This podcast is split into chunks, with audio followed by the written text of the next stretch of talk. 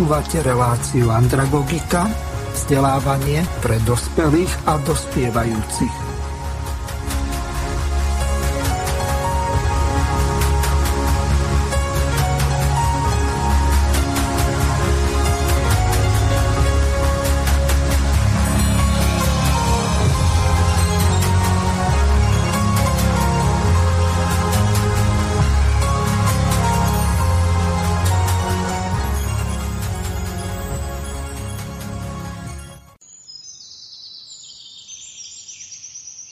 Občania sa zjednotili, aby zmenili pravidlá Európskej únie pre 5G. Aj Slovensko je súčasťou celoeurópskej iniciatívy občanov, ktorá spája 27 krajín Európskej únie. Ak aj pre vás má život tú najvyššiu hodnotu, pridajte sa k nám. Chceme regulovať zavádzanie 5G a internetu vecí a uprednostniť šikovnú technológiu, ktorá je naozaj bezpečná ako sú káblový internet a optické linky. Zber podpisov trvá od 1. marca tohto roku do 1. marca roku 2023. Pridajte svoj podpis na stránke www.sign.stop5g.eu lomené sk. Zostaň pripojený, ale chránený.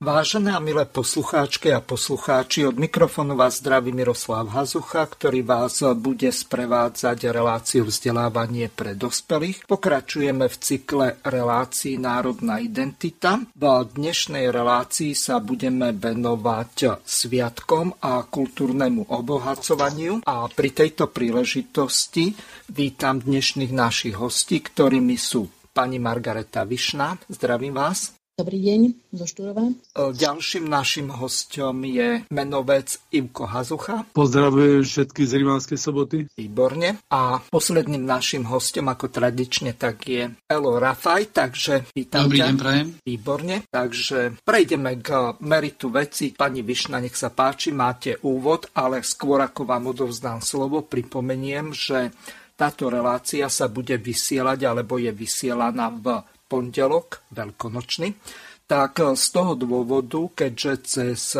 sviatky veľkonočné a takisto vianočné, aspoň cez tie výročné, nevysielame na život, tak z toho dôvodu sme túto reláciu nahrali vopred, tak nebude možné volať do štúdia z toho dôvodu, že nebude vám mať kto odpovedať, pretože hoci bude relácia prehraná v premiére, tak nebude kontaktná. Pokiaľ budete mať nejaké otázky, tak môžete využiť gmailovú adresu studio.bb.juh.gmail.com Takže, pani Višna, nech sa páči, čo rozumieme pod tým kultúrnym obohacovaním, lebo to ma tak zaujalo, že toto pripomína tak, ako keby ste išli podporovať migráciu, ale, ale môžem sa míliť. Nech sa páči. Áno, uprostred je, niekde uprostred je pravda teda, ale hneď sa k tomu dostaneme. Najprv by som teda spomenula zo pár aktualít, ako je našim dobrým zvykom. Teda v prvom rade k tejto situácii, ktorá tu je dneska celosvetová, takže k tomu sa ako občianske organizácie e, teda prispeli svojim vyhlásením. Nemôžeme to obísť, lebo sa nás to týka a dotýka sa to aj národnej identity, aj e, národnosti. Čiže e, celkovému súčasnému stavu a smerovaniu Slovenskej republiky vydali občianske organizácie a iniciatívy vyhlásenia. Pre nebudem to celé čítať, má to 4 body, síce dosť obsažné, ale aspoň úvod prečítam. Občianske združenia a iniciatívy na Slovensku sa rozhodli vzhľadom na šírenie nepravdivých informácií na Slovensku v súvislosti s vplyvom posledných celosvetových udalostí a aktuálne neprehľadnou situáciou o stave spoločnosti oboznámiť zahraničnú verejnosť so skutočnými názormi a náladami väčšiny obyvateľstva Slovenska. Vyhlásenie je reakciou na čoraz výraznejšie potlačenie demokratických princípov a základných ľudských práv a slobôd, vrátanie slobody slova v Slovenskej republike. Vyhlásenie organizácií a iniciatív vyjadruje názory občianských subjektov tvoriacich jeden z hlavných národných prúdov na Slovensku a opiera sa o fakty, aktuálne vedecké výskumy a prieskumy prieskumných agentúr, napríklad Median, Focus.sk a navrhuje riešenia. Vyhlásenie sme zaslali v štyroch svetových jazykoch českej, ruskej, nemeckej, anglickej, francúzskej a americkej tlačovej agentúre. Teda v tom vyhlásení hovoríme o tom, že teda odmietame tú okupačnú zmluvu so Spojenými štátmi americkými, teda tzv. obrannú dohodu. E, v ten deň, keď sa podpísala 9. februára tá okupačná, e, teda celý tým procesom prešla, tým legislatívnym a podpísala ju 9. februára prezidentka, tak sme vyhlásili na e, verejnom zhromaždení Deň národnej zrady. Ďalej opierame sa vlastne o, o prieskumy, ktoré hovoria o tom, že Slováci sú väčšinou, väčšina Slovákov nesúhlasí s týmito vojenskými základňami na území Slovenskej republiky, americkými alebo americkou základňou, nechce obranú spoluprácu so Spojenými štátmi a nemá dôveru v NATO. Čiže toto sú hlavne také dôvody, prečo sme, aj toto je teda ten dôvod, prečo sme e, to vyhlásenie iniciovali ako Združenie slovenskej inteligencie. Samozrejme odsudzujeme súčasné kroky e, vlády Slovenskej republiky zamerané na vojenskú podporu Ukrajiny. A navrhujeme aj riešenia, aspoň to prečítam, aby to bolo také ucelené, Navrhujeme, aby Slovenská republika pomáhala Ukrajine humanitárne a zároveň nezabúdala na pomoc svojim občanom a pokúsila sa aj v spolupráci s inými štátmi diplomaticky riešiť vojnový konflikt, ponúknuť mediátorské služby a svoje územie ako jednu z možností na rokovanie oboch strán a využívať všetky dostupné mierové prostriedky na pomoc k ukončeniu tohto konfliktu. Slovenská republika má vyvíjať snahu o spoluprácu vo všetkých oblastiach hospodárskeho rozvoja so všetkými štátmi a dlhodobo smerovať k politickej neutralite, nevzdávať sa vopred a dobrovoľne svojej suverenity, ale spieť k, čora, k čo najvyššej úrovni pôvodnej suverenity, ako nezávislosti Slovenskej republiky, tak ako ju definuje Ústava Slovenskej republiky z roku 1992 k demokracii a slobodnému rozvoju slovenského národa ako rovnoprávneho subjektu medzinárodného práva. Teda podpísali, podpísalo niekoľko združení, prečítam aspoň tie. Združenie Slovenskej inteligencie, Slavica, Inštitút národnej politiky, Aliancia národných síl, signatári Nitrianskej deklarácie za zvrchovanosť Slovenskej republiky, Vlastenecký inštitút Petra Šveca, Slovenskí katolíci, Rastic, za slobodný život a zdravie na Slovensku, Rádio Track, Vždy spolu, Vlastenecký front, to je zatiaľ všetko, ale pridávajú sa teda aj ostatné, aj ďalšie teda organizácie. Takže e, toľko to som, myslela, som si myslela teda, že je dôležité povedať k tejto súčasnej situácii. Ak teda chce k tomu niekto niečo doplniť. Podpísal tu aj je zástupca e, jedného občianského združenia, pán Rafaj, Inštitút národnej politiky. Ak chcete ešte k tomu niečo dodať, môžeme aktualizovať vyhlásenie, pretože plánujeme, že e, predpokladáme, že v agentúrach sa to pravdepodobne neobjaví. A ani zatiaľ som nenašla teda, možno, že neviem, či ešte vôbec niekde sa to objaví. Ak teda chceme naozaj informovať zahraničnú verejnosť, tak by sme mali postupovať alebo pokračovať v tom, že buď prípadne zaslať veľvyslanectvám na Slovensku, ktoré sú, alebo nejaký iný spôsoby um, vymyslieť, ktorý by sa, ako by sa, dostala, tý, ako by sa dostali tieto informácie k zahraničnej verejnosti. Mm. Ja, ja sa obávam, že, že, že e, ten istý model, ktorý je nastavený na Slovensku, a to je totálna blokáda e, takéhoto druhu informácií, stanovísk alebo postojov občanov alebo organizácií, sa premietne aj, aj v zahraničí. Takže e, som trochu skeptický, že či to nájde adresáta, ale keďže dnes je všetko vyhľadateľné alebo vygoogliteľné na internete, tak e, pokiaľ to bude na týchto sociálnych sieťach alebo na internetových stránkach, tak e, podľa kľúčových slov som trošku väčší, väčší optimista, pretože bohužiaľ táto, mm, tento prístup e, cenzúry je z môjho pohľadu žiaľ Bohu globálny. A to je zásadný rozdiel medzi tou situáciou pred rokom 89, keď tu bola potvrdená totalita, alebo teda totalitný režim a ľudia, ktorí hľadali pravdu, nesúhlasili, tak nachádzali na tom západe nejaké otvorené uši a dokonca aj pomoc, ale po páde železnej opony a v podstate aj, aj zrútení sa akéhosi bipolárneho, vyváženého sveta s tým, že Spojené štáty sa chopili svojej vôle diktovať celému svetu v rámci unipolárneho sveta, tak Západ vlastne opustil aj túto svoju hlavnú doménu podpory slobody a viac sa uchyluje k tomu, proti čomu on uh, od roku 1948 v podstate bojoval. Takže ak je tu teda vo svete ten unipolárny model proamerický, nielen v tej mocenskej línii, tak myslím si, že je tu aj ten informačný a, a mediálny a ten nepripúšťa nejakú diskusiu ani, ani oponentúru a, a tak ďalej a tak ďalej. Na toto som aj ja myslela, že podľa tých kľúčových slov by bola teoreticky šanca, že teda sa to dostane čiastočne aspoň možno e, niekde do zahraničia. Ale pre históriu je to zaznamenané, to je ano. kľúčové. Tak ale čo iné urobiť e, smerom do zahraničia, keď nemáme nejaký iný e, výkon, takže aspoň toľko, to aspoň to, ako to robili naši predkovia. Tak spomeniem aspoň tie voľby do parlamentu v Maďarsku, ktoré sa konali 3. apríla, skoro E, kde vlastne sme to dosť sledovali, lebo tieto, ten, tieto voľby e, a výsledky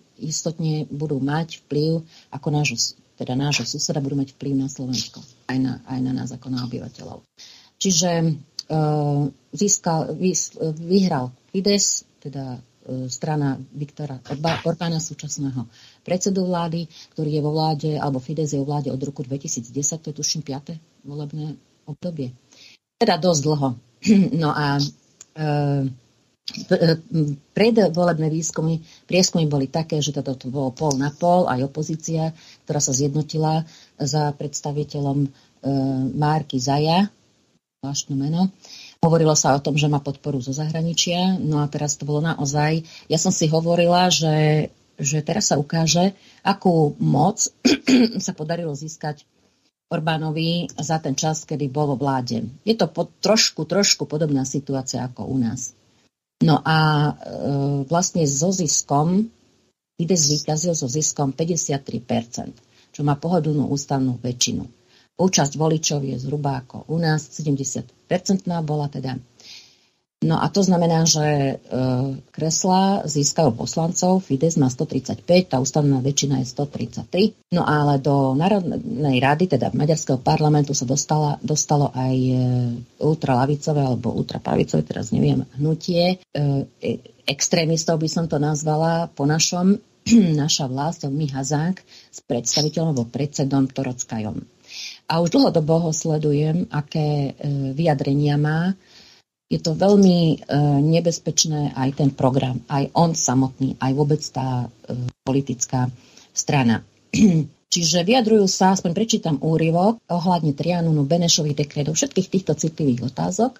Absolutne sa netají s tým, že má záľusk na obsadenie iných území, ako teda, teda obsadenie cudzích území, hlavne aj na juhu Slovenska, aj teda Rumunsko a tak ďalej. Čiže je, e, je to z jedného jeho e, videa na stránke dohľadateľné, kde hovorí k Trianonskej zmluve. E, zneplatnenie zmluvy to je priebeh. To nie je tak, že zajtra sa vrátia tisícročné hranice. Hoci by sme sa tomu tešili. To tak nefunguje. Najprv treba vyhlásiť neplatnosť zákona číslo 33 z roku 1921. Maďarský parlament musí vysloviť, že Maďarsku nanútili, a teda nanútenie trestný čin aj v súčasnosti, nanútili militantným nátlakom, aby ho vtedy z polovice nelegitímny parlament prijal. Keď toto nespraví vláda, tak vláda udržiava v podstate nelegitímny stav. My by sme to chceli, aby toto spravila maďarská vláda. Z tohto mimochodom ani neupustíme, to je časť nášho programu. Keď toto spraví, potom sa môže obrátiť na OSN a na Medzinárodný súd. Taký je postup a tento Medzinárodný súd vysloví rozhodnutie. Môže to byť napríklad kompenzácia, môže to byť finančná kompenzácia v prospech Maďarska, prospech Maďarstva, ale môže to byť aj úprava hraníc. To je výsledok veľmi dlhých diplomatických postupov. Čiže toľko ukážka, to bol doslovný preklad, alebo teda voľný preklad, nie je to mm, oficiálny preklad. Asi takto sa on vyjadruje e, k takýmto závažným veciam, ako je Trianonská zmluva alebo Benešové dekrety. A E, takýto, takáto strana získala, to som preto uvádzala aj počet poslancov Fidesu, aby sme si vedeli urobiť predstavu, že koľko poslancov má takáto strana. Získala 7 poslancov v Národnej rade. Nemá veľkú silu, ale samozrejme tie návrhy už budú priechodnejšie možno, alebo budú sa viacej dostávať do Národnej rady. Aj tie prejavy, bude tam tá politika oveľa e, výraznejšia ako doposiaľ. Čiže na, na druhej strane, keď hovoríme o politickej strane Fides a Orbán, Orbánovi, tak e, možno, že je to taká výhoda, že vieme, čo od neho čakať, e, vieme teda, ako sa správa, vieme, už nejaké vzťahy sú vytvorené. E, čo však je rozdiel medzi tým oponentom Marky Zajom, ten, že Marky Zaje akože predstavuje tú liberálnejšiu, liberálnejšie politické spektrum a vyjadroval sa aj, že teda E, tú migráciu, voľnosť migrácie, aj celých tých, tej novej politiky, nových menšín, LGBT a tak ďalej. Takže pre nás je to podľa môjho názoru výhodnejšie alebo menšie zlo, alebo ako to nazvať, že takýto výsledok e, zos, teda sa e, dostal, dostavil v tých voľbách. Pretože takisto oponent Orbánov, Marky Zaj, E, som presvedčená 100%, hoci som to neskúmala, ale si myslím, že bude tú istú politiku národnú alebo nacionalistickú viesť ako doposiaľ Orbán. Čiže v tom je to, je to na jednej úrovni, ale ten rozdiel je ten v tej, tej liberalizácii alebo liberalizácii alebo totalitarizácii, to už nie je liberalizácia e, tej spoločnosti maďarskej. Takže pre nás je, dajme tomu, menšie zlo, keď e, vyhral Fides. Takže keď chce ešte niekto k tomu reagovať, môže potom prejsť na hlavnú tému. No ja tu, no, mám, ja tu mám pripravenú jednu takú ukážku.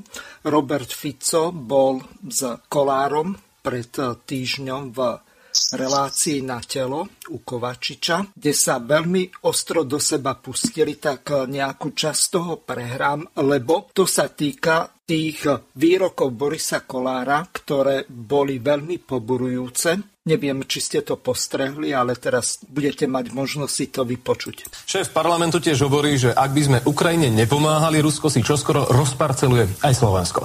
Robert Fico naopak trvá na tom, že táto vojna sa nás netýka a S-300 sme nikam posielať nemali. Pán Fico, vy ste ten krok kritizovali, takže prečo je podľa vás chyba odovzdávať obranný systém? My sme pripravení Ukrajine pomáhať, pokiaľ ide o pomoc humanitárnu, ale odmietam posielať zbranie, alebo odmietame posielať zbranie. Je to obranný systém, nie útočný. Dobre, ako Keď nebudú útočiť a nebudú sa bombardovať civilné obyvateľstvo napríklad v Kieve, no tak žiadna S-300 na nich nevyletí. Napríklad nie je sympatické to, čo robí Maďarsko. Je mi to sympatické.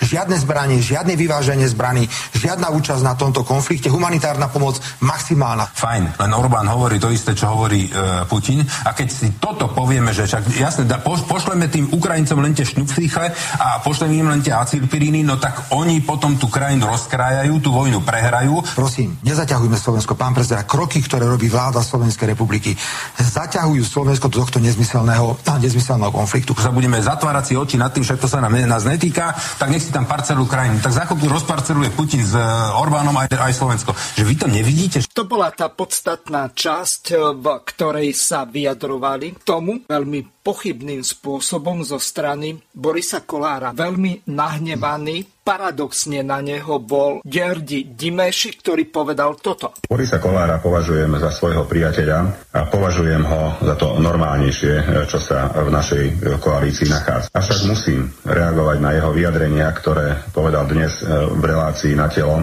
že vraj Orbán spolu s Putinom sa chystajú deliť Slovensko, že chystajú meniť hranice Slovenska a že e, kto si v Maďarsku sníva o Veľkom Maďarsku. Tieto slova nepatria do úst e, druhého najvyššieho ústavného činiteľa, patria do úst e, krčmového rečníka štvrtej cenovej kategórie. Tu by som chcel zdôrazniť, že ak sa obáva suverenity a územnej celistvosti Slovenskej republiky, prečo súhlasil s dodávaním zbraní Ukrajine a dodávkou nášho jediného skutočne dobrého vojenského systému S-300, ktorým sme de facto prišli o protizdušnú obranu Slovenskej republiky. A že vraj nás chráni NATO. To NATO, ktorého členom je aj Maďarsko pod vedením Viktora Orbána. Alebo že nás bude chrániť Európska únia, aj tej je členom Maďarsko. Boris, neostávate nič iné, ako sa v hlbokom predkone ospravedlniť Maďarsku a jeho vedeniu. Takže toľko Ďardi Dimeši a v rámci vyváženosti, tak ešte to máš. Som absolútne zhrozený zo včerajších vyjadrení druhého najvyššieho ústavného činiteľa Borisa Kolára. Bez hamby v priamom prenose zautočil na predstaviteľov Maďarska, že vraj chcú rozparcelovať Slovensko, čím úplne priamo zautočil aj na predstaviteľov maďarskej menšiny, na túto početnú a Slovenskej republiky, republike lojálnu menšinu, ktorá tu mierovým spôsobom medzi Slovakmi žije. Boris Kolár, ak tieto vyjadrenia myslí vážne, tak potom sa ho verejne pýtam, z akého dôvodu vláda Slovenskej republiky posiela zadarmo vojenskú techniku mimo územia.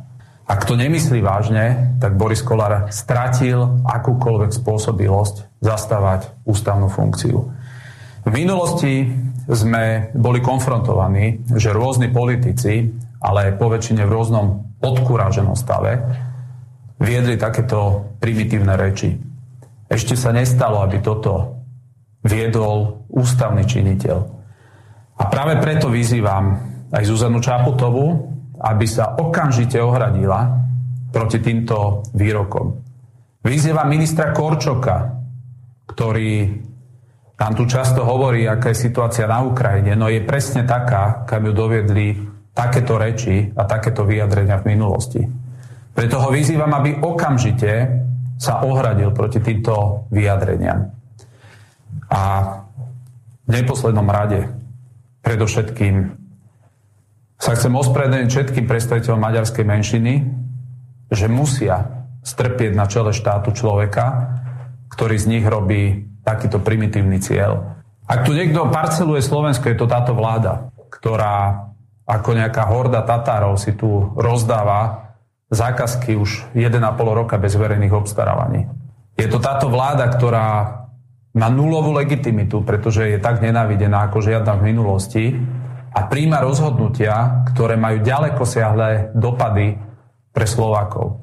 Ale to, čo je úplne podlé, Boris Kolár včera povedal, že Maďari na Slovensku skupujú historické budovy a tak ďalej. Pán Kolár, viete prečo Maďari tie budovy skupujú? Pretože vaša ministerka kultúry im ich predáva. Predáva im ich tak, že neuplatňuje zo zákona právo predkupné právo ministerstva kultúry tie budovy kúpiť. Preto sa vás teda verejne pýtam, z akého dôvodu vy nechávate rozpredávať slovenský majetok. To nie je problém Maďarov, že niečo, čo je na predaj, kupujú. Ja sa pýtam, prečo vy nechávate rozpredávať slovenský majetok, prečo sa neviete o ten slovenský majetok postarať, keď stovky miliónov nemáte problém cez víkendy nájsť a posielať po celom svete a riešite problémy všetkých naokolo, len nie nás. A ešte ste tak prízemní, že si dovolíte zautočiť na maďarskú menšinu, ako keby z nich ste robili kolektívnych vinníkov a nejakých potenciálnych nebezpečných živlov na území Slovenska. Počúvate slobodný Takže toľko Tomáš Taraban. Môžete to komentovať a zaujať váš postoj. Celkom ma to bude zaujímať, že čo poviete na to. no, No dobre, tak skúsim teda. Povedzte. Potom kolega nech niečo povie, ktorý žije bližšie k tomu juhu. No, e, ja si myslím, že tam išlo o, ani nie o štátnické vyjadrenie, ale skôr o populistické vyjadrenie, e, čo teda neprekvapuje, lebo v podstate všetci ústavní činitelia, tí najvyšší na čele s prezidentkou, e, zaujali ako kedysi v jednom šiku jednotný a ešte by som dodal, že nerozborný postoj a ten v podstate len okorenil, Boris Kolár ho len okorenil a všetci vlastne používajú kľúčové meno alebo, alebo slovo je tam Putin. A oni Putina používajú ako kedysi v sociku e, kuchári vegetu. E, čokoľvek ste varili, keď ste tam hodili e, vegetu, tak nemohli ste nič pokaziť. Takže keď čokoľvek poviete zle na Putina, tak v podstate tiež nemôžete v dnešnej dobe ako keby nič pokaziť. Hej? Je to také lacné, také všedné, ako v tej, tej nejakej hromadnej vývarovni všetko má rovnakú chuť, ale vy viete, že teda niečo ste povedali, za čo vás niekde pohľadkajú. Ja by som ale ukázal na iný, iný rozmer a e, to je možno vo vzťahu k slovenskej suverenite predsa len trošku znepokojujúce, to, to spojenectvo Putina a Orbána. E, a prečo? Prirodzene Slovensko malo s Ruskou federáciou um, dobré vzťahy. To nie je žiadne tajomstvo. Mali, keď, aj keby neboli priateľské, boli dobré. Boli dobré, vyvážené a ťažili sme z toho. A aj z toho dôvodu, uh, že tu bola istá uh, jazyková príbuznosť alebo slovanská vzájomnosť.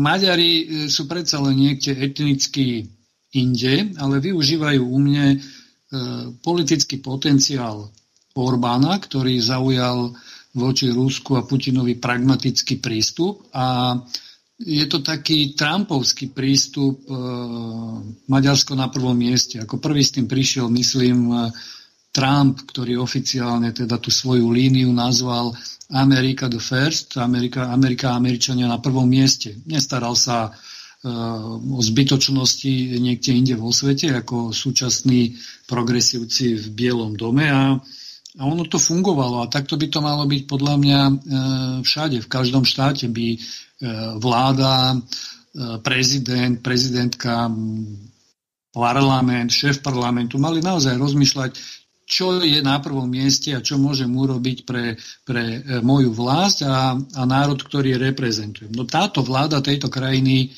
to bohužiaľ nerobí a preto je v takom kontraste to, čo robí naopak e, Orbán s Putinom. A výsledkom je, že dnes tankujete e, za hranicou e, diesel alebo benzín, myslím, 1,29, no a to je takmer o 50-40 centov minimálne e, lacnejšie ako u nás napríklad. A takisto e, Orbán touto politikou ekonomickej diplomácie dokázal zabezpečiť dlhodobý kontrakt na odber e, zemného plynu a ešte dokonca aj s tým, čo by mohol vlastne by sa to dalo nazvať dve muchy jednou ránou, lebo obišli, obišli tranzitné územie Ukrajiny, takže e, mimochodom Ukrajina zdražila tie prepravné poplatky, ktoré o to, o to drahšie teda my budeme e, prijímať e, na Slovensku, tieto energetické nosiče. A opäť z toho ťažia e, maďarskí občania, ktorí na 15 rokov, podobne ako Srby, majú jeden z najlacnejších plynov a myslím, že aj, aj ropu, ktorú, ktorú vozia. Takže to je ten pragmatizmus, ktorý sa dnes e, počíta, pretože keď e, rinčia zbranie, tak múzy mlčia a tam zrejme mlčí aj nejaká tá, tá, tá slovanská vzájomnosť, aj keď teraz argumentovať ňou, keď sa bijú dvaja Slovania, je možno pritiahnuté za vlasy, ale teraz hovoríme o nás. Tie vzťahy boli dobré a, a tu sa môžeme obávať, e, čo to môže do budúcna urobiť minimálne ešte dva roky, kým táto vláda tejto krajiny e, bude aj s prezidentkou na čele a budú to takto e, protirusky e, a zároveň aj proti slovenský, teda proti záujmom, ekonomickým záujmom e, drvivej väčšiny Slovákov, ktorí, povedzme si úprimne, nemôžu ekonomicky e, veľmi vyskakovať a nemôžu si dovoliť platiť tie isté ceny za elektrinu, plyn alebo benzín, ako napríklad Nemec, ktorý zarába 3, poťažne 4, 5 krát viac ako priemerný Slovak. Takže keďže v globalizácii sú viac menej tieto ceny plus minus, samozrejme s nejakými maržami a daňami, ale je to viac menej plus minus zo pár percent rovnaké, tak vidíme, o čo viac postihuje takéto zdraženie nás a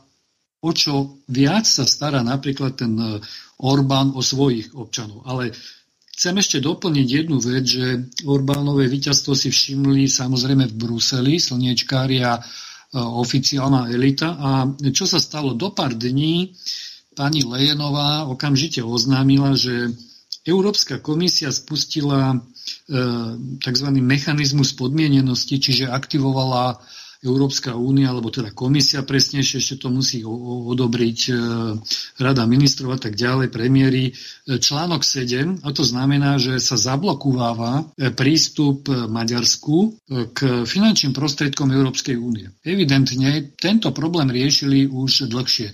Len pripomeniem posluchačom, že išlo o ten tzv. kontroverzný, ako to Brusel nazýva, a z pohľadu Orbána a konzervatívnych ľudí, nemusia byť rovno katolíci, ale konzervatívnych ľudí, ochranný zákon pred e, sexuálnou indoktrináciou e, na školách z hľadiska sexuálneho vzdelávania v prospech LGBTI agendy a vôbec tej, tej gender ideológie, čo sa samozrejme bruselským papalašom a elitám posadnutých rôznymi ideológiami neomarxizmus počnúť a cez e, gender, LGBT agendu končať niekde v multikulturalizme, samozrejme prekáža. No a e, je evidentné, že toto je akt pomsty e, za to, že, že Orbán vyhral a snažia sa to naopak teraz to, čo si uľahčil pragmatickou politikou dopredu mysliacov, a to je rozdiel od slovenských politikov, že Orbán zatiaľ myslí o tri konské dĺžky dopredu oproti tým našim nímandom, ktorí reagujú jednoducho len ako húpací koník hore-dole momentálne, čo sa deje. E, a zabezpečil aspoň tie energetické e, nosiče pre, pre, pre Maďarov podstatne lácnejšie, takže im to takýmto spôsobom vykompenzoval ten možný výpadok e, zdrojov z Európskej únie. Takže toto je taký môj, môj pohľad aj trošku ekonomický, aj možno ten geopoliticky a možno aj strategicky do budúcnosti, že Slovensko si vďaka takejto antinárodnej e, vláde, ktorá poslušne plní a hlási príkazy Bruselu a m, najmä Spojených štátov amerických, e, podkopáva vlastne pozíciu do budúcnosti, pretože každá vojna raz skončí a e, začnú sa určite nové vzťahy tak ako po druhej svetovej vojne, že dovtedy nepriateľské Nemecko sa 10 rokov po, po vojne stalo zrazu pevnou súčasťou Severoatlantickej aliancie. Takže na toto títo naši politici nemyslia, pretože oni majú krátkodobé ciele a robia to preto, lebo sú populisti a robia to preto, lebo necítia a nerozmýšľajú s národom. Podľa mňa každý, kto cíti ako Slovák, ako hrdý Slovák, vlastenec, patriot, národniar, nazvime si to ako chceme, tak ten rozmýšľa dlhodobo, na dlhodobých vlnových dĺžkach, pretože ten národ slovenský miloval, aj keď tu bola totalita, komunistická ideológia a bude ho milovať a bude ho obráňovať, aj keď tu bude ideológia neomarxizmu, multikulturalizmu a režimy sa tu môžu meniť, ale e, vždy tá láska k národu e, bude pretrvať. Takže títo ľudia, nech si to poslucháči a ďalší uvedomia, toto sú vlastne antinárodné zombie, ktoré nerozmýšľajú pro slovensky, nemyslia na Slovákov a vidie to aj v tej rozdielnej politike vo vzťahu k Rusku, kde sa zbavujeme napríklad e, vlastných obranných systémov a stávame sa totálne zraniteľnými a absolútne odkázanými na cudziu láskavosť či dovolí obsluhujúcemu personálu nejakého patriotu niekde na východnom Slovensku, aby stisol ten bombíček a inicioval prípadne rakety, ak niečo poletí smerom na nás. Jimko, nech sa páči. Ďakujem pekne. No, ja by som rád sa ešte dotkol aj tej prvej časti, teda toho vyhlásenia e, slovenskej inteligencie. Myslím, že reflektuje alebo kopíruje názor väčšiny Slovákov a je to pomerne stručné, ale veľmi jasné. Úplne podľa mňa zrozumiteľné. Pokiaľ mám informácie, lebo to bolo spomenuté, že to vie, ako sa to bude vnímať e, v zahraničí, lebo aj tam sú možno podobné kroky cenzúrne ako, ako u nás. Ja mám informácie, že v zahraničí, samozrejme, nie všade, ale v tých, práve v tých vyspelejších krajinách západných, taká, e, nie je až taká silná cenzúra, ako je, ako je u nás a, a taká brutálna ako u nás. E, to vyhlásenie, ako pokiaľ som čítal aj ten dovetok k tomu, tak je v niekoľkých jazykoch, 4-5. Som veľmi rád, že aj v ruštine, pretože pokiaľ si to prečítajú Rusi, bežní ruskí občania, verím, že si trošku poopravia tiež názor eh, a aj všetci, ktorí sa k tomuto vyhláseniu dostanú, si a budú si to môcť pozrieť a oboznámiť sa s ním v iných krajinách, tak si troška tiež poupravia názor, ktorý oficiálne prezentuje vláda Slovenskej republiky. Vláda, ktorá má podľa prieskumov nedávnych e, verejné mienky nedôveru až 90% Slovákov. To znamená, že že samozrejme e, v závislosti od toho, tak teda kroky, ktoré robí vláda aj smerom k Ukrajine, aj, e, aj s celým našim tým obranným priemyslom, ani nie priemyslom, ale, ale s, tým, e, s tým smerovaním obrany štátu, tak takéto kroky možno podporuje možno 10, možno 20% Slovákov, ale je to veľmi hlasno počuť. Je to počuť najhlasnejšie a odšadiaľ, myslím samozrejme, bežne dostupné médiá. Takže je preveľmi, naozaj preveľmi potrebné, aby zaznel aj názor, názor tých ostatných, podľa mňa tej drvivej väčšiny časti obyvateľstva Slovenskej republiky, že my naozaj nemáme ten názor, aký vykresľuje e, naša vláda e, o Slovensku.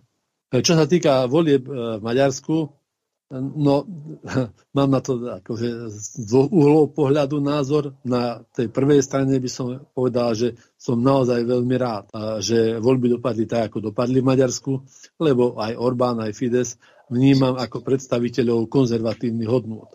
Takže tým pádom aj takto možno len tak e, formálne zablahoželať maďarskému národu a maďarským voličom k dobrej, múdrej a správnej voľbe. Aspoň teda podľa môjho videnia sveta.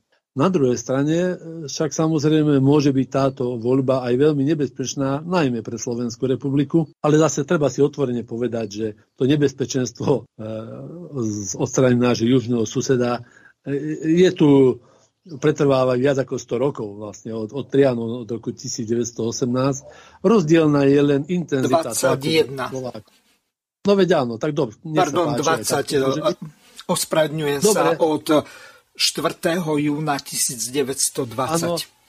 Áno, 1918, ako vzniklo Českosloven- Československá republika de facto, ale dobre, však hore dole, je to 100 rokov, od, od, na troch rokov sa nevyliečime, ale my, nepamätám si jeden, jedno obdobie, ktoré by bolo mimoriadne nejako priateľské k našej strane. Ale nechcem rozberať to nepriateľstvo, len hovorím, že to je, nie je nič nové a rozdielna je len tá intenzita tlaku proti Slovákom a proti slovenskej štátnosti. E, v tomto ohľade e, chcem ešte, lebo bolo to v príspevku, e, pán Gimeši, aký má príspevok, ako vecne by som aj súhlasil s tým, čo povedal.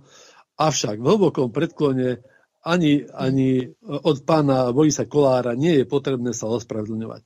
Vedel by som kopu citátov oveľa tvrdších a oveľa pikantnejších od maďarských politikov voči Slovákom a Slovenskej republike a nikdy, nikdy som nepočul žiadne ospravedlnenie, ospravedlnenie a už vôbec nie v hlbokom predklone.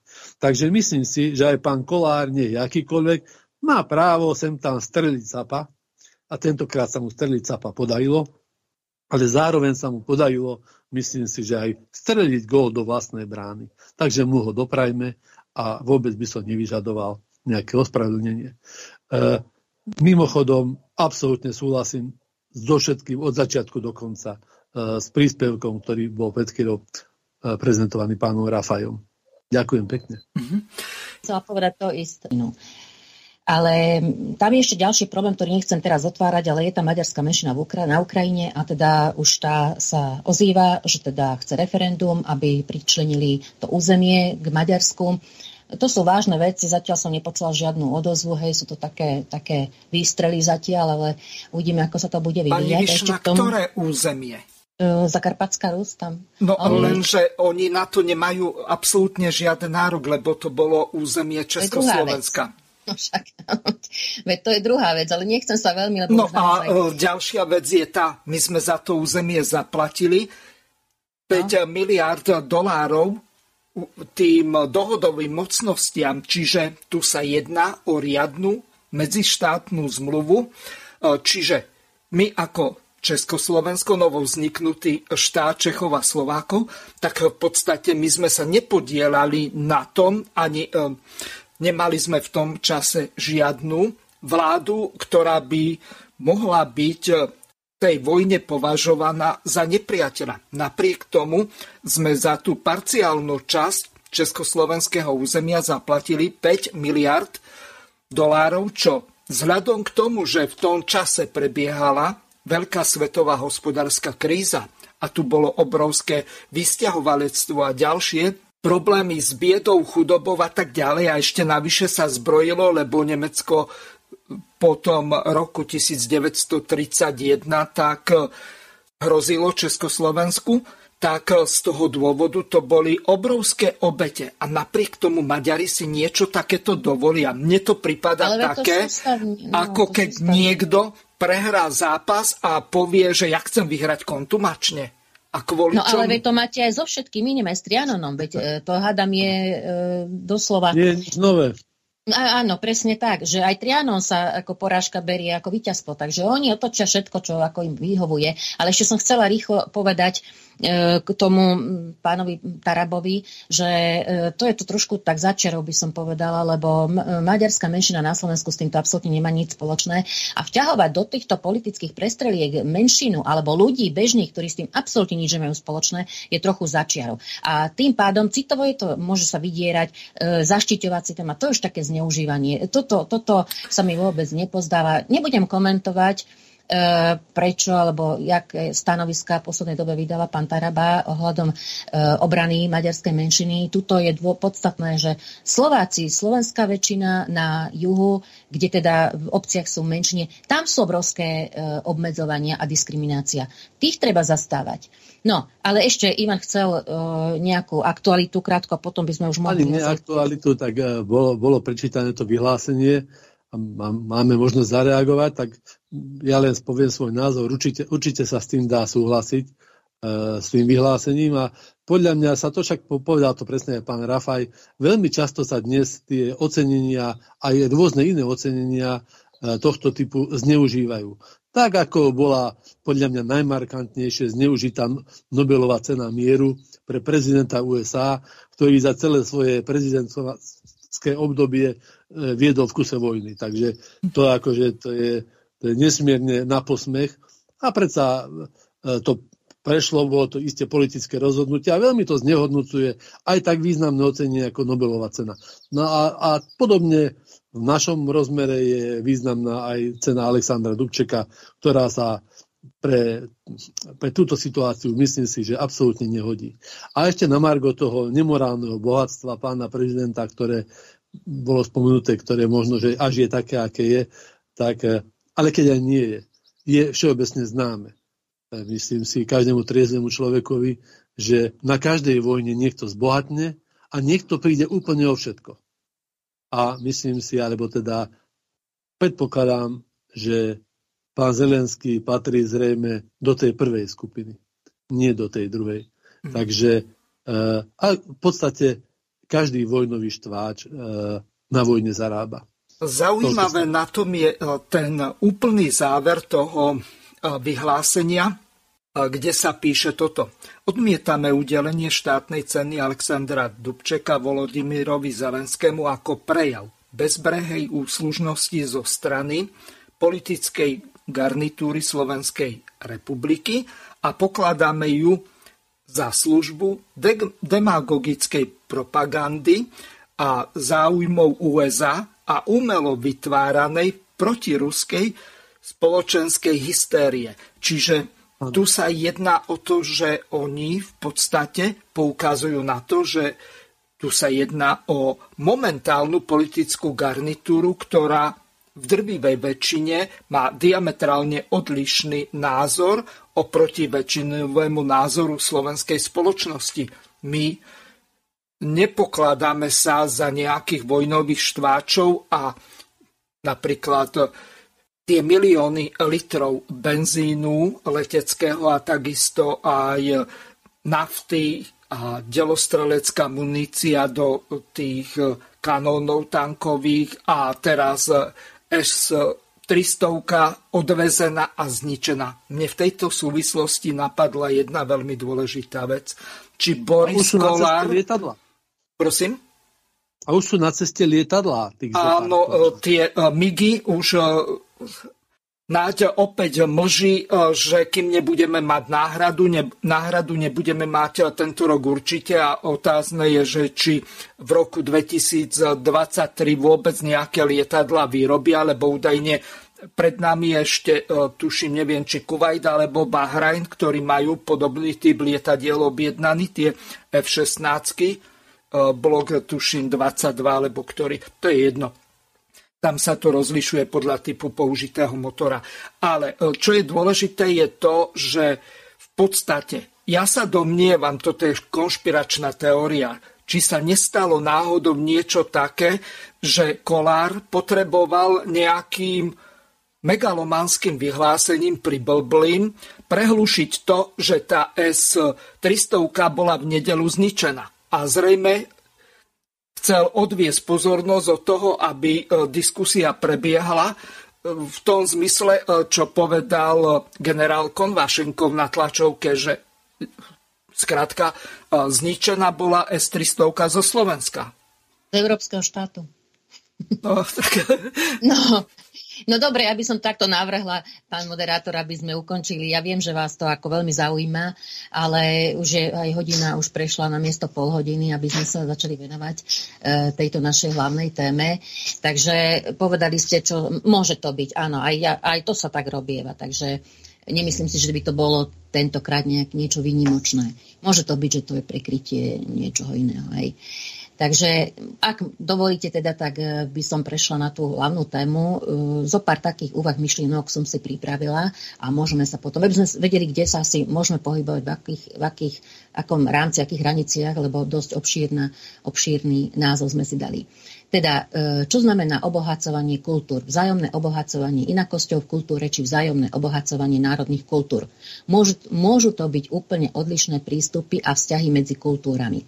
Ako rozlíšiť, čo je nanúcovaná ideológia s konkrétnym cieľom a či je nanúcovaná ideológia a či je to ideológia? A čo je prirodzený a tradičný kultúrny proces.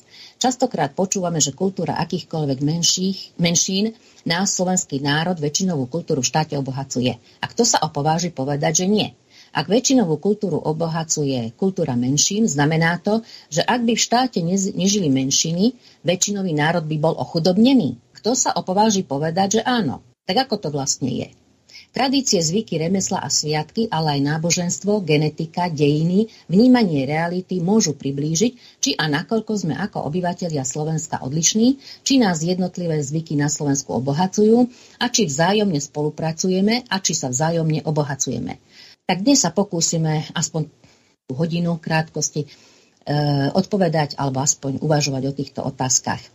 Ja to vidím tak, že mali by sme sa pohybovať v rámci kultúry, to znamená, že kultúry ako takej spoločnosti, obyvateľstvo, verejnosť, tak teda, teda v tomto prípade by sme mali brať kultúru, ako súčasť národnej identity. Už sme si hovorili, že čo je národná identita, aspoň teda mojej podľa mojej definície, aj podľa viacerých autorov. Je to um, spoločné pomenovanie národa, teda slovenský, Slováci, slovenský národ, spoločný priestor kultúrny, štát, hej, Slovensko, spoločný jazyk, slovenský materinský jazyk, spoločná kultúra, teda táto, o ktorej chceme teraz hovoriť, a vedomie o týchto entitách. Takže zhruba takýto rámec by som tomu tej, tej dnešnej úvahe dala. A teda táto kultúra ako súčasť národnej identity obsahuje normy, hodnoty, symboly, sviatky, tradície, zvyky, to už rozmieniam na drobné.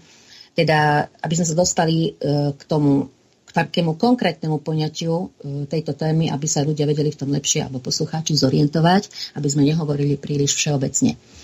Ja by som vychádzala hlavne z tých 20, 27 etnoregiónov, ktoré pomenoval alebo rozčlenil e, dnes už nežijúci Matičiar, národovec, etnograf, profesor Jan Podolák kde rozdelil, uh, už som to spomínala viackrát uh, v týchto reláciách, uh, rozlíšil na základe rôznych kritérií uh, rôzne oblasti na Slovensku. To sú Kysoce, Orava, Nitra, tak ďalej, Zemplín, Gemer. No a teraz ja si myslím, že by sme toto mohli rozmeniť na drobné v rámci týchto, týchto regiónov, lebo vlastne kultúra to sú, keď to teda môžeme hovoriť teraz hlavne o sviatkoch, tradície, zvyky, aj viera samozrejme, lebo z toho to vychádza.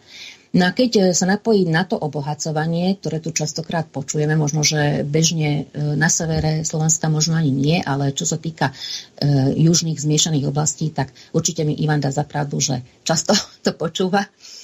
No a vychádza sa hlavne z tých európskych dokumentov, napríklad je to však je ich e, dosť veľa. Rámcový dohovor na ochranu národnostných menšín, ktorý sme podpísali aj my ako Slovenská republika, kde sa hovorí, že teda podpora e, národnostných menšín a kultúrna rozmanitosť, aby nebola zdrojom a činiteľom rozdeľovania, ale obohacovania každej spoločnosti. No to sa potom samozrejme pretaví do programových vyhlásení vlád a tak ďalej. No a mm, tak som sa aj nad tým zamyslela, že vlastne čo to znamená, že, že vlastne čo, ako, sa to, ako to teda obohacuje, ako to prebieha ten dej, ako reálne v praxi, hej, každý si niečo pod tým predstaví. Ako čo to vlastne, to nie je iba nejaký, nejaké slovo, to nejako reálne musí vyzerať, to obohacovanie. No ale potom som sa aj nad tým pozastavila, aké paradoxy vlastne e, Európska únia nastolila týmito e, rôznymi dokumentmi, že na jednej strane sa snažia zvýrazniť alebo e, aj izolovať v podstate menšiny tým, že dajú nejak, tým, že e,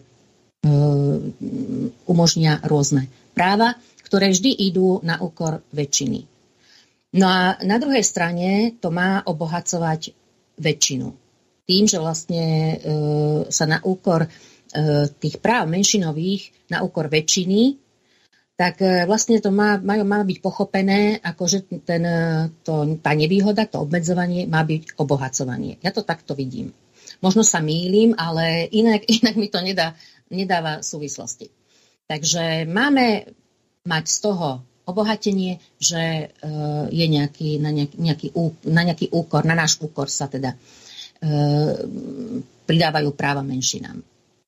Tak e, takto asi nejako v, v, tejto, v, tej, v týchto sférach by sme sa možno mohli pohybovať, aby sme prišli k konkrétnejším, konkrétnejšiemu pomenovaniu, čo je to obohacovanie, ako prebieha v realite. Tak skúsme k tomu aj povedať, keď máte k tomu konkrétne niečo k týmto, tomuto rámcovému e, zarám, zarámovaniu tohto pojmu alebo myšlienky. Občania sa zjednotili, aby zmenili pravidlá Európskej únie pre 5G. Aj Slovensko je súčasťou celoeurópskej iniciatívy občanov, ktorá spája 27 krajín Európskej únie. Ak aj pre vás má život tú najvyššiu hodnotu, pridajte sa k nám. Chceme regulovať zavádzanie 5G a internetu vecí a uprednostniť šikovnú technológiu, ktorá je naozaj bezpečná ako sú káblový internet a optické linky. Zber podpisov trvá od 1. marca tohto roku do 1. marca roku 2023. Pridajte svoj podpis na stránke www.sign.stop5g.eu lomené sk. Zostaň pripojený, ale chránený.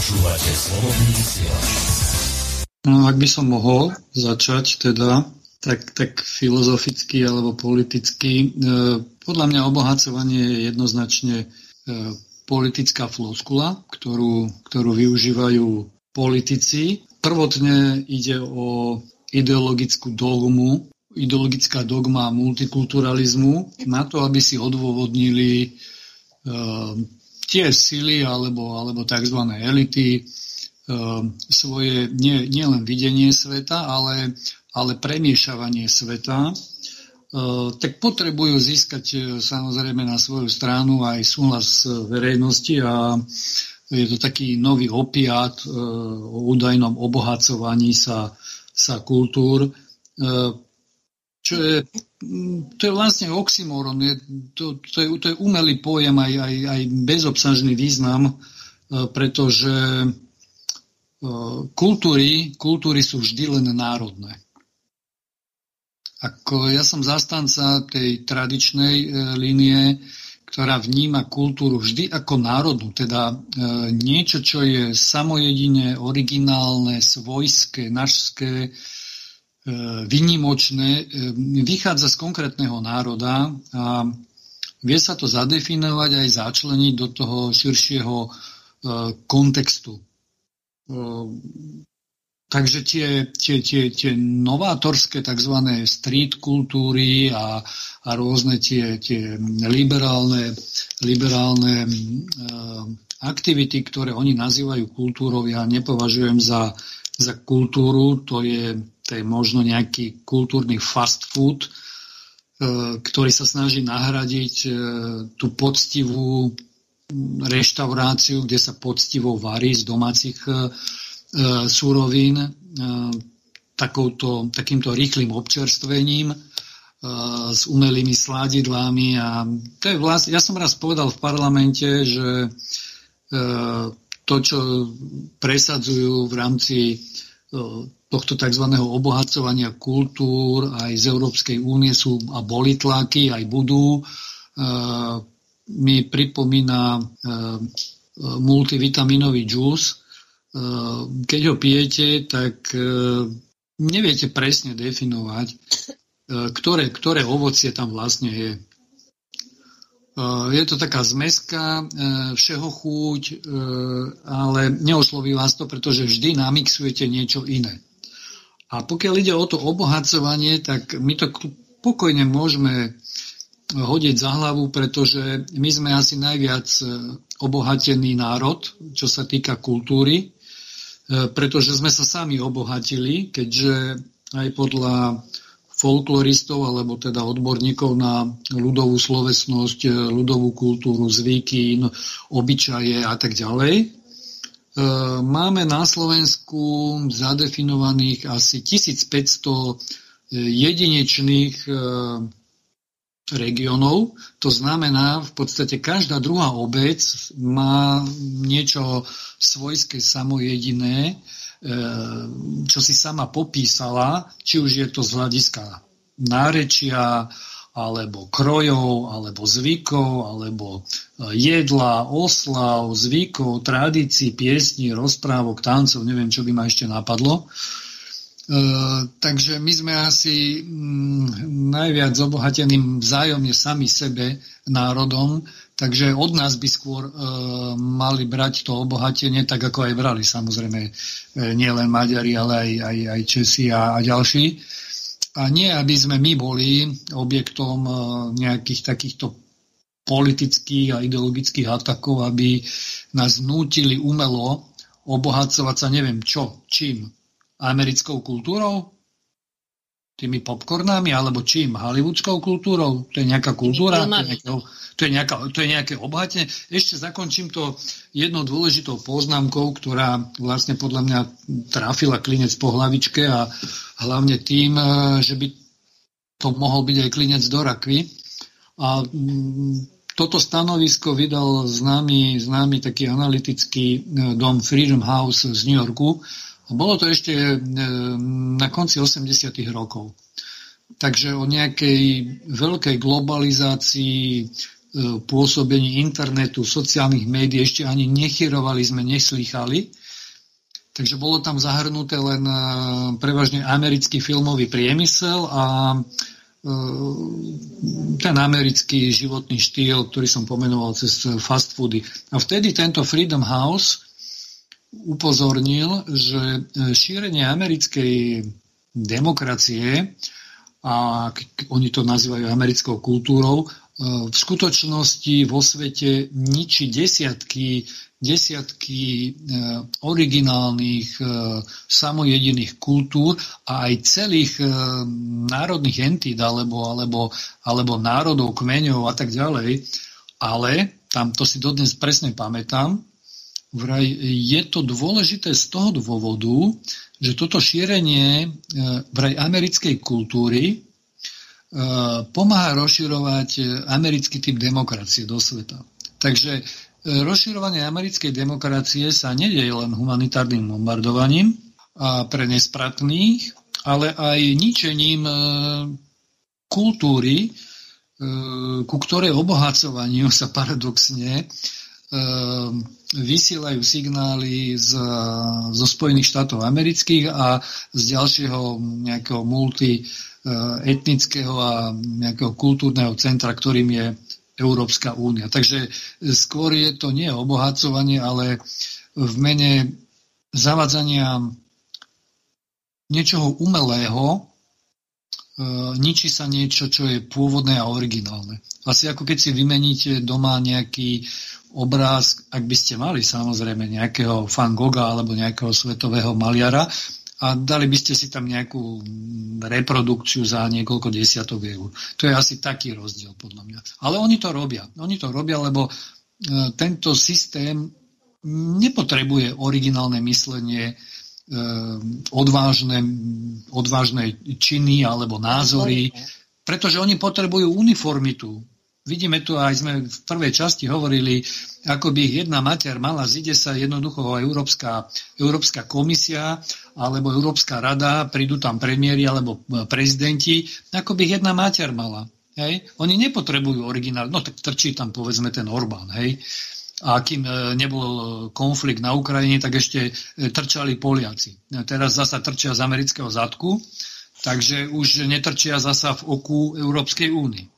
Takže vidíte, že všetko je v tomto svete liberálnom postmodernom relatívne a čo platí dnes, neplatí zajtra a kultúra by mala podľa mňa byť niečo, čo, čo pretrváva veky jednoducho.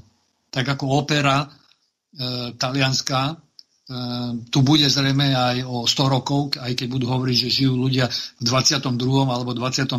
storočí. Je to niečo, čo jednoducho prekonalo hranice, hranice e, ducha a a zostane to nemenné. Niektoré tie evergreeny možno po desiatkách rokov zaniknú, ale to, čo je kľúčové, e, ľudový folklór, ľudová slovesnosť, e, rozprávky pôvodné, boj dobra a zla a tak ďalej, to všetko bude e, trvácne a toto sa odovzdá ďalším generáciám. Pochybujem, že sa odovzdá niečo, čo povedia, že toto bola obohacujúca kultúra. Hej? Asi tak. Neviem, či ste postrehli, ale aj čo sa týka zmeny názvov sviatkov, hlavne týchto veľkonočných, tak e, došlo k nejakej takej rebrandingovej revolúcii zo strany Vatikánu. Napríklad kvetná nedela po novom, tak e, už bude palmová nedela, hoci v značnej časti sveta žiadne palmy nerastú. Zelený štvrtok, tak po novom už bude štvrtok svetého týždňa potom e, ďalej.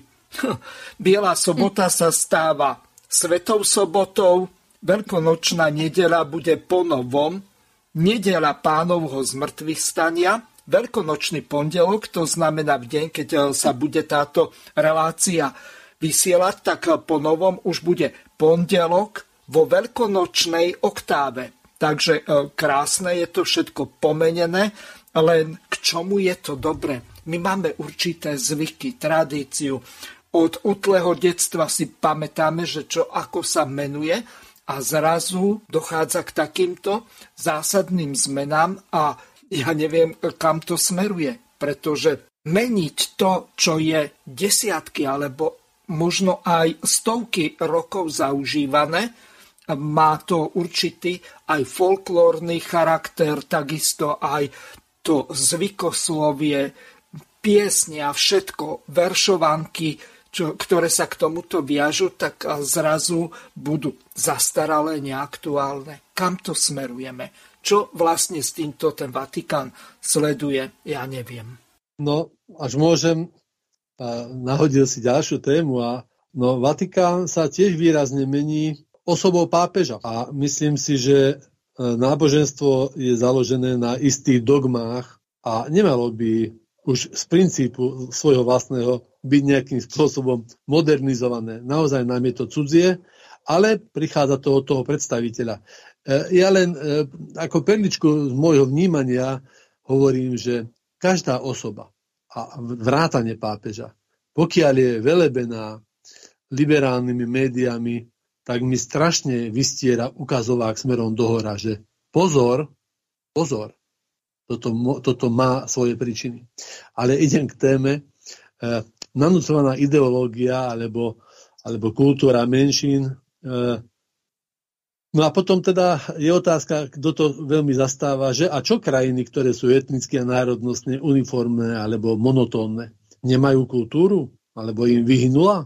Alebo zakrpatela? No sú chudobne. No, iste. no istotne. Isté nie. Isté nie.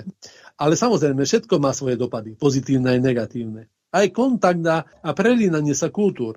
Pokiaľ by sme boli patrične hrdí a milovali e, svoju vlastnú slovenskú kultúru a hodnoty slovenské, tak by to súžitie kultúr mohlo byť skôr na osoch. Skôr na osoch. Ale my sme však veľmi často povrchní, vajataví. Skôr máme afinitu preberať všetko cudzie, obdivovať, vyvyšovať dokonca všetko neslovenské, až je to niekedy nízke a trápne. A v takom prípade je to skôr na škodu. Takže pracujme a rozvíjajme si svoje, našské a tú našu kultúru uh, berme, a tá, tá, tú cudziu kultúru berme skôr na, na spestrenie, oceňme jej kvalitu aj krásu, lebo určite taká je. Zatlieskajme a, a venujme sa svojmu. Na druhej strane uh, kultúra, tak ako som, až, až som to správne pochopil od pána kolegu, zase na druhej strane kultúra nemôže byť úplne zakonzervovaná, tak ako som povedal, že náboženstvo je postavené na dogmách. E, som praktizujúci katolík, tak mám takéto, takéto pocity, nemusí, nemusia byť správne. Ale kultúra by nemala byť úplne zakonzervovaná, lebo ona sa tvorí celou históriou. Veď nemôžeme si aj o 350 rokov žiť stále iba z kultúry možno konca 19. storočia. Takže musí byť istý, istým spôsobom, keď sa má vyvíjať, tak prichádza do interakcie s inými kultúrami. Ale, ale určite taká určitá čistota, tá národná čistota by tam mala byť, presne ako povedal pán Rafaj, že, že teda keď je kultúra, tak to patrí k tomu, že, že národná, to nemôže byť medzinárodná, alebo ja neviem, nejaká spoločná, je teda národná. Tak eh, nechcíme to za každú cenu prelínať a veľmi správne to pomenoval, je mi to aj na posmech, keď to počujem, e, toto, toto zastávanie a vymýšľanie si tých dôvodov. Správne to nazval, že je to floskula. Tak asi toľko z juhu Slovenska. Ehm, badám, že sme teda prišli nezávisle k tomu istému názoru alebo k tomu istému e, výsledku, že v podstate kultúra ako taká sa obohacuje sama sebou. A samozrejme tie inovácie sú Mm, potrebné aj a môžu sa meniť, ale pod, podľa môjho názoru len pod tou podmienkou mali by sa meniť len vtedy, ak e, je to vyššia hodnota ako to, čo bolo doterajšie. Čiže toto nie je, že horšie zvymeniť za, ten, za tú reprodukciu, ale má, má to stále gradovať. Stále vyššie, vyššie. Tak ako sa budujú charaktery, tak sa má budovať kultúra. Ale ja som si pozrela ten etnografický atlas Existuje etnografický atlas, to ľudia si málo poznajú, lebo to sa dneska nenosí. Je síce už e, kedy sa robí v 70. rokoch 20. storočia, teda ešte za hlbokého socializmu, ale pracovalo sa na tom 20 e, rokov, myslím, že 20 rokov, s našimi najlepšími odborníkmi. No a tam e, je to mm, prieskum asi 19. a 20. storočia, tak sa to asi pohybuje. A z rôznych oblastí ľudovej kultúry. Sú tam stravovanie, obliekanie, mm, žatvy, všetko, čo vás napadne, hudba, divadla, literatúra a tak ďalej. Tak ja som vybrala aspoň niektoré. Škoda, že to poslucháčom nie je možné ukázať, e, pretože to sú mapy a tie sú prehľadné, veľmi jasne ukazujú, ako sa vlastne kde, e, aké zvyky dodržiavali, čo sa ako, ako ľudia fungovali, ten bežný život. Napríklad som vybrala také aktuálne šibačka oblievačka, je tu mapa Slovenska a tam sú znázornené na veľkonočný pondelok e, chlapci a dievčatá šíbali. A teraz sú to znázornené oblasti, kde sa šíbalo, kde sa oblievalo, kde dievčatá obdarovali mládencov vajíčkami, varenými, surovými, kde dievčatá mládencov v útorok šíbali alebo oblievali. No takto vlastne je e, zmapované celé Slovensko e, z rôznych oblastí, aj používaní rôznych slov, termínov, ako sa pomenovali rôzne udalosti. No ale musím z tohto vychádzať, že absolútne tu ani na jednej mape nevidno, že by na juhu Slovenska pozdĺž celého toho juhu až na východ, že by sa vytváralo nejaké kompaktné územie, ktoré je odlišné od toho ostatného. Napríklad, keď hovoríme o tejto šibečke oblievačke, tak že sa na veľkonočný pondelok chlapci, diečatá oblievali, je súvisle na celom území. Šíbali, to je oblasť, e, ja neviem, západného Slovenska a časť, neviem, čo tu je, nad Levicami, e, severne od Levíc a ešte Kisuce Orava. Alebo napríklad, kde sa stavali máje, najbližší taký sviatok. Ani tu nevidím nejaké kompaktné súvislé oblasti, kde by sa inak E, stavali máje ako e, v inej časti Slovenska. Sú tu rôzne mapy od vymyslu sveta, rôzne teda mapky, teda myslím tie oblasti, kde sú e, vyznačené, ako sa tie máje, kde sa stavali.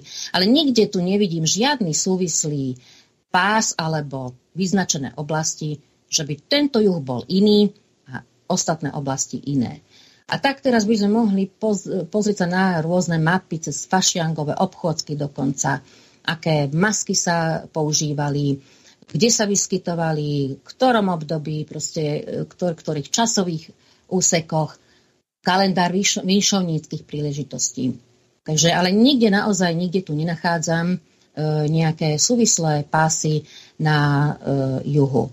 A z toho teda vyplýva, že tie, tie oblasti kde nehovoríme, že o kultúre v tomto prípade, v kulturológii sa to delí na kultúry, kultúru hlavnú, teda väčšinovú, dominantnú a subkultúry. A tie subkultúry, e, to sú vlastne tie národnostné menšiny, alebo aj iné, to sú mladí, alebo ja neviem, e, zase starší ľudia, aj to môžu byť subkultúry. Nemusíme mať vyslovene ideologicky nejaký program.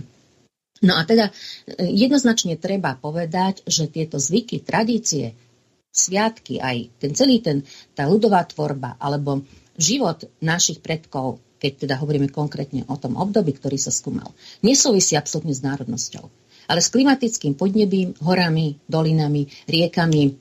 Teda absolútne nemôžeme hovoriť o tom, že nejako e, inak nás ovplyvňovali alebo dokonca obohacovali alebo sa prejavovali e, v tomto prípade národnostné menšiny.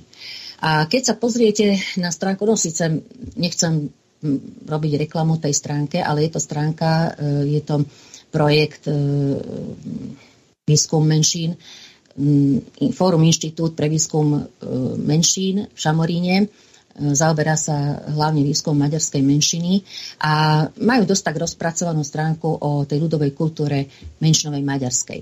A ani tu nedokážu pomenovať, akým spôsobom sa odčlenuje alebo, alebo inak prejavuje menšinová kultúra.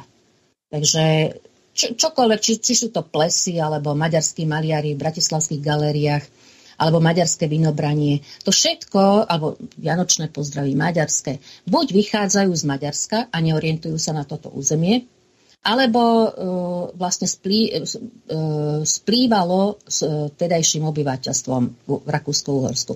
Takže ani tuto nie je možné, tak ako by nám to chceli títo predstavitelia z toho fórum, fóra inštitútu predložiť alebo vysvetľovať, lebo to je stránka určená slovenskému návštevníkovi a záujemcovi, že maďarská, menšinová maďarská kultúra na Slovensku bola vždy odlišná a teda e, mala svoje také kompaktné, kompaktnú, úplne inú ľudovú kultúru. Ale to vôbec tak nie je. Pretože aj tie kroje, ktoré vznikali na juhu, kde žila maďarská menšina, boli nie preto iné, lebo boli maďarské, lebo boli inej národnosti, ale boli, bola tá oblasť, kde sa vlastne e, vychádzalo z rôznych e, miestnych, miestnych e, materiálov, alebo no väčšinou to materiálov a zvykov.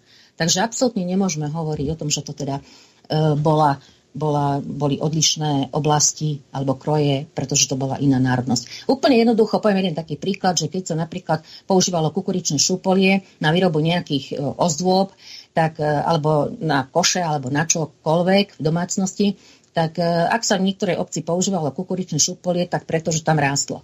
A ak sa vo vedľajšej obci nepoužívali, ktoré bolo už za, mohla byť tá obec už za horami, tam už nevedeli dopestovať kukuricu, tak tam, kde aj žili trebárs príslušníci maďarskej národnosti, tak e, isté, že neutekali do tej obce, kde bola tá kukurica, neišli si robiť tie ozdoby z kukuričného šúpolia. Hej? Podľa mňa takto prakticky to treba vidieť.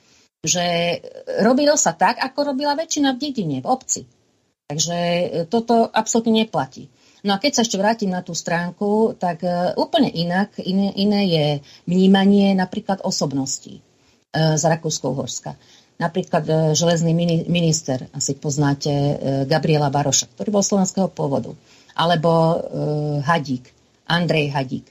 To sú významné osobnosti z Rakúsko-Horska, kde už táto stránka uvádza, teda ten, to je Fórum Inštitút, to fórum, že už tuto nemusíme brať do úvahy, že je slovenskej národnosti, pretože je to vklad ako všeobecne pre e, spoločné dejiny, tak e, už toto je jedno, aké je národnosti.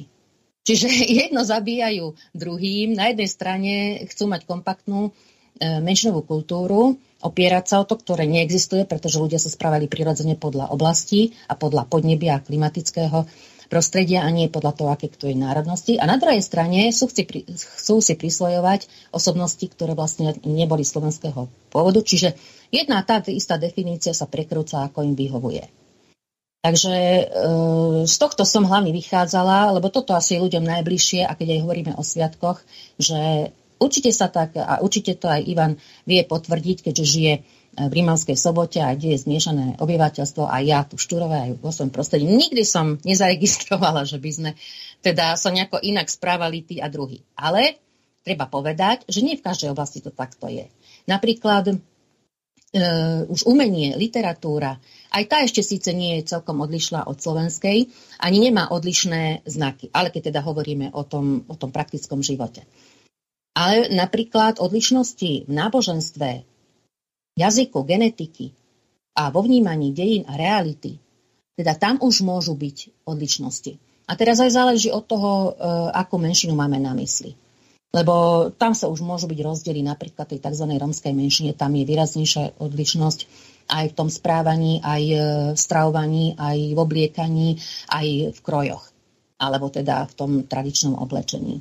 Takže treba rozlišovať, v čom je e, odlišná tá kultúra a v čom teda je rovnaká ako, ako slovenská alebo väčšinová. A potom treba hovoriť o tom, že ako obohacuje.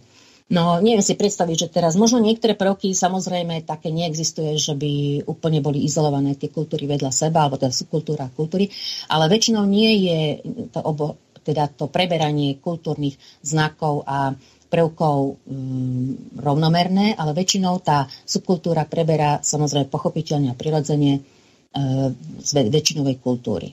Čiže neviem si predstaviť, že by Slováci teraz začali preberať niečo od maďarskej kultúry. Takže ja, to, ja by som to takto teda rozčlenila. Že v niečom áno, ale aj to e, otázka je, že mm, či to je obohať, obohacovanie. Hej? Čo, čo je také e, to v tom obohatenie?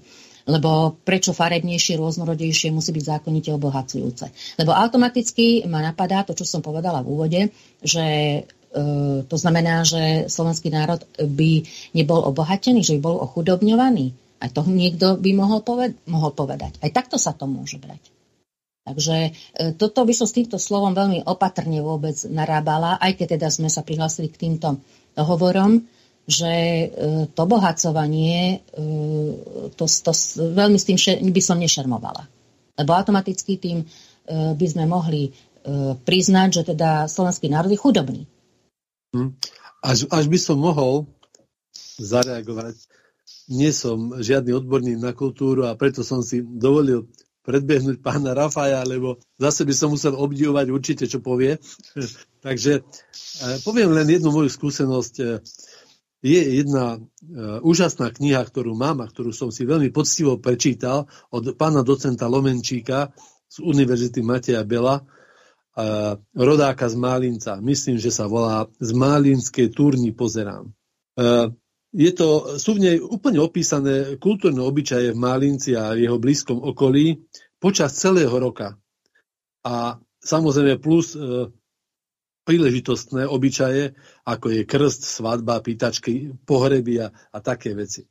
Nikdy som netušil, že akú to má krásnu symboliku, aký to má hlboký význam e, a zmysel. Presne ako to povedala pani, e, e, pani kolegyňa, že teda že aj to, teda, už aj to, to naviazanie na to prírodné prostredie, aj na to šúpolie, to bol veľmi krásny príklad. Ja som naozaj milovník ľudovej kultúry, ale len ako jej príjimateľ, ako, ako jej spotrebiteľ. Takže nikdy som dovtedy e, netušil, že akú to má, aký to má e, svoj, svoju nádhernú logiku a význam a zmysel tvorený z tých, z tých skúseností a, a z, toho, z toho empirického pozorovania prírody. Ako, že naozaj e, e, zavádzať tam nejaké nové prvky, e, introdukovať za každú cenu e, je skôr kontraproduktívne v tejto veci. A ešte by som vyzdvihol rád, lebo ten začiatok tej knihy bol, bol pre mňa nesmierne ťažký a nikdy som tiež netušil, že niečo také môže byť. E, prvá časť tej knihy je v nej rozpísaná gramatika e, málinského nárečia. No to je neuveriteľné. Nikdy som netušil, že, že tak samozrejme som sa učil slovenský jazyk a má svoju logiku, tú gramatickú, ale že sa dá odvodiť a, a nazvať a vlastne odvodzovať slova podľa istej logiky v nárečí, neskutočne krásne. To je na tej kultúre nádherné. Ďakujem. Pán Lovenčík nám posielal pozdraví matičné, keď, som, keď sme boli kolegovia práve v tomto nárečí. No to bolo neuveriteľné. Takže naozaj to sa mi veľmi páčilo. Super, áno. Pán Rafaj je tu, chce reagovať? Alebo povedať nejakú myšlienku? Mm, mňa zaujalo, áno, tak napriek tomu, že som na prvom mieste národniar, tak e, zaujala ma tá zmena. E, a keďže dnes z hľadiska poslucháčov je veľkonočný pondelok,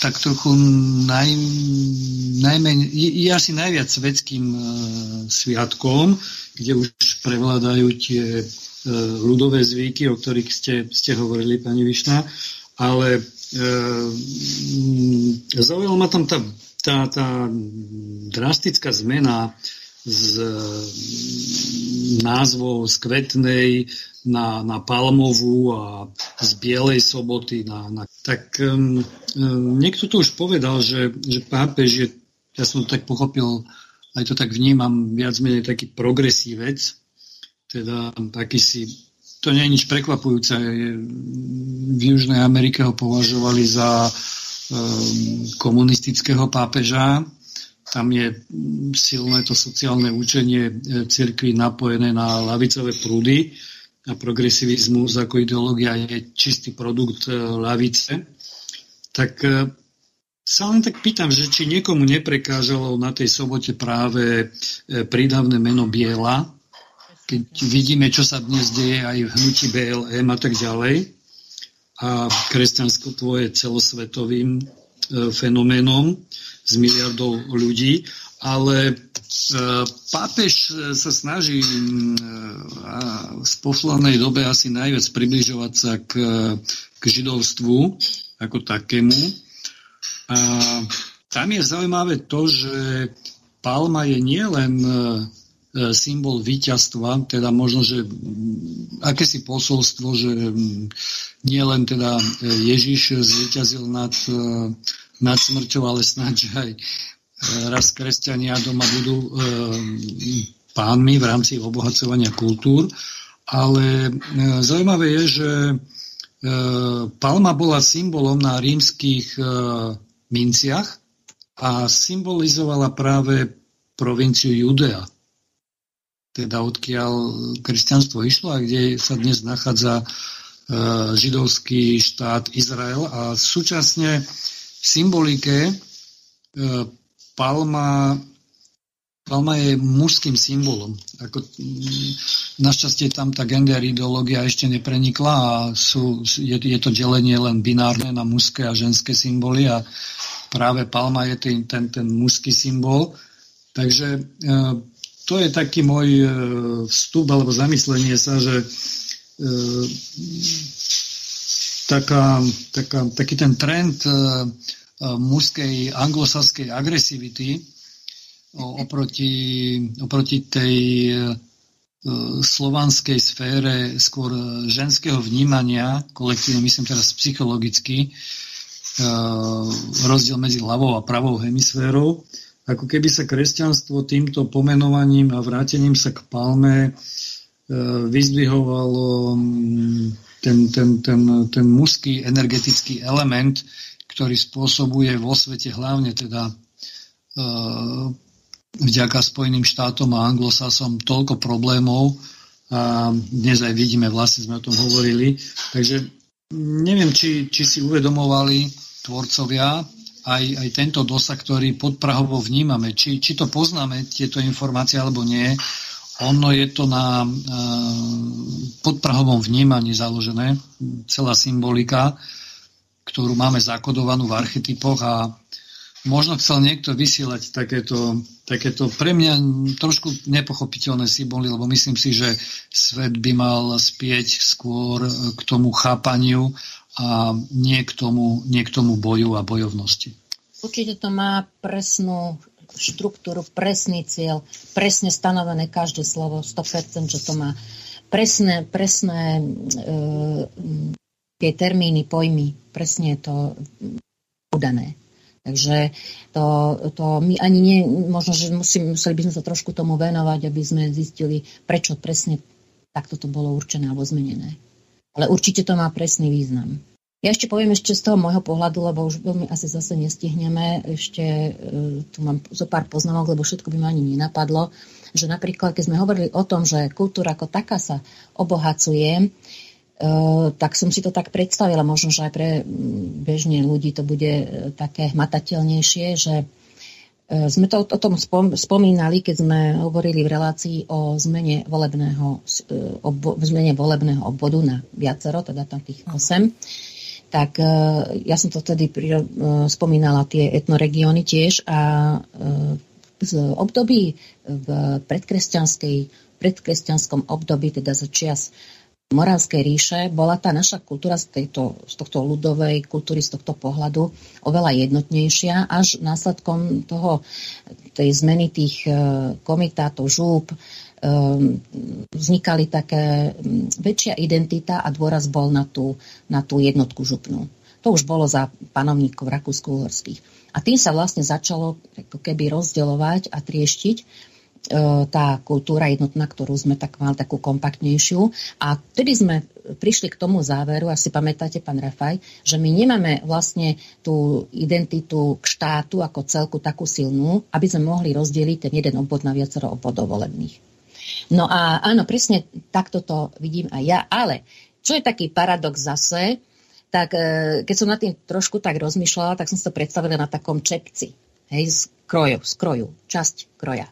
Že ak by zostala, alebo by bola tá jednotnejšia, kompaktnejšia ľudová kultúra napríklad v týchto krojoch, tak by sme dneska možno, mali 2-3 čepce na celom Slovensku. Ehm, neviem, či viete, ako, aké kroje majú iné štáty, iné národy. Nemecký zhruba si viete, nie také krátke gate na trakoch, biela košela, čižmy čierne. Ale to všetko, čo ja viem, ja neviem o tom, že by mali nejaké, nejak, nejako viacej, mm, viacej týchto e, krojov. Áno, a ja mám takú informáciu, že slovenské, slovenské kroje sú asi najbohatšie na celom svete dokonca. No a tak som si predstavovala, že možno, že keď bola tá kompaktná kultúra, tak sme, by sme mali dneska len tri čepce, ale takto máme možno, že 20-30 čepcov. A jeden krajší ako druhý a môžeme ich obdivovať, tá tvorivosť, aká, aká bola. Hej? A ešte sa to, dajme tomu, zdokonalovalo, zdokonaluje. Takže toto je zase tá druhá strana, že také skutočné obohacovanie, ale to nie iba v tomto, v tomto kroji, ale vo všetkom. Lebo tam boli, museli byť ľudia vynachádzaví, nemohli, nie, teda nebola nejaká možnosť e, takého kontaktu, komunikácie, ako je dnes, čiže to nebolo také kompaktné. A teda, aby sme sa dostali aj už e, takému záveru, ako tá nanúcovaná, to nanúcované obohacovanie, ako je nám stále e, tlačené do nás, že teda je to obohacovanie, práve naopak by to malo byť, že väčšinová kultúra obohacuje všetky menšiny. Veď oni preberajú, hlavne tie subkultúry preberajú tú väčšinovú kultúru, to 100%. A to je už potom aj tá druhá strana, že, že je to už aj čiastočne asimilácia. No ale to sa nedá to zabraniť tomuto prirodzenému procesu. To všade takto prebieha.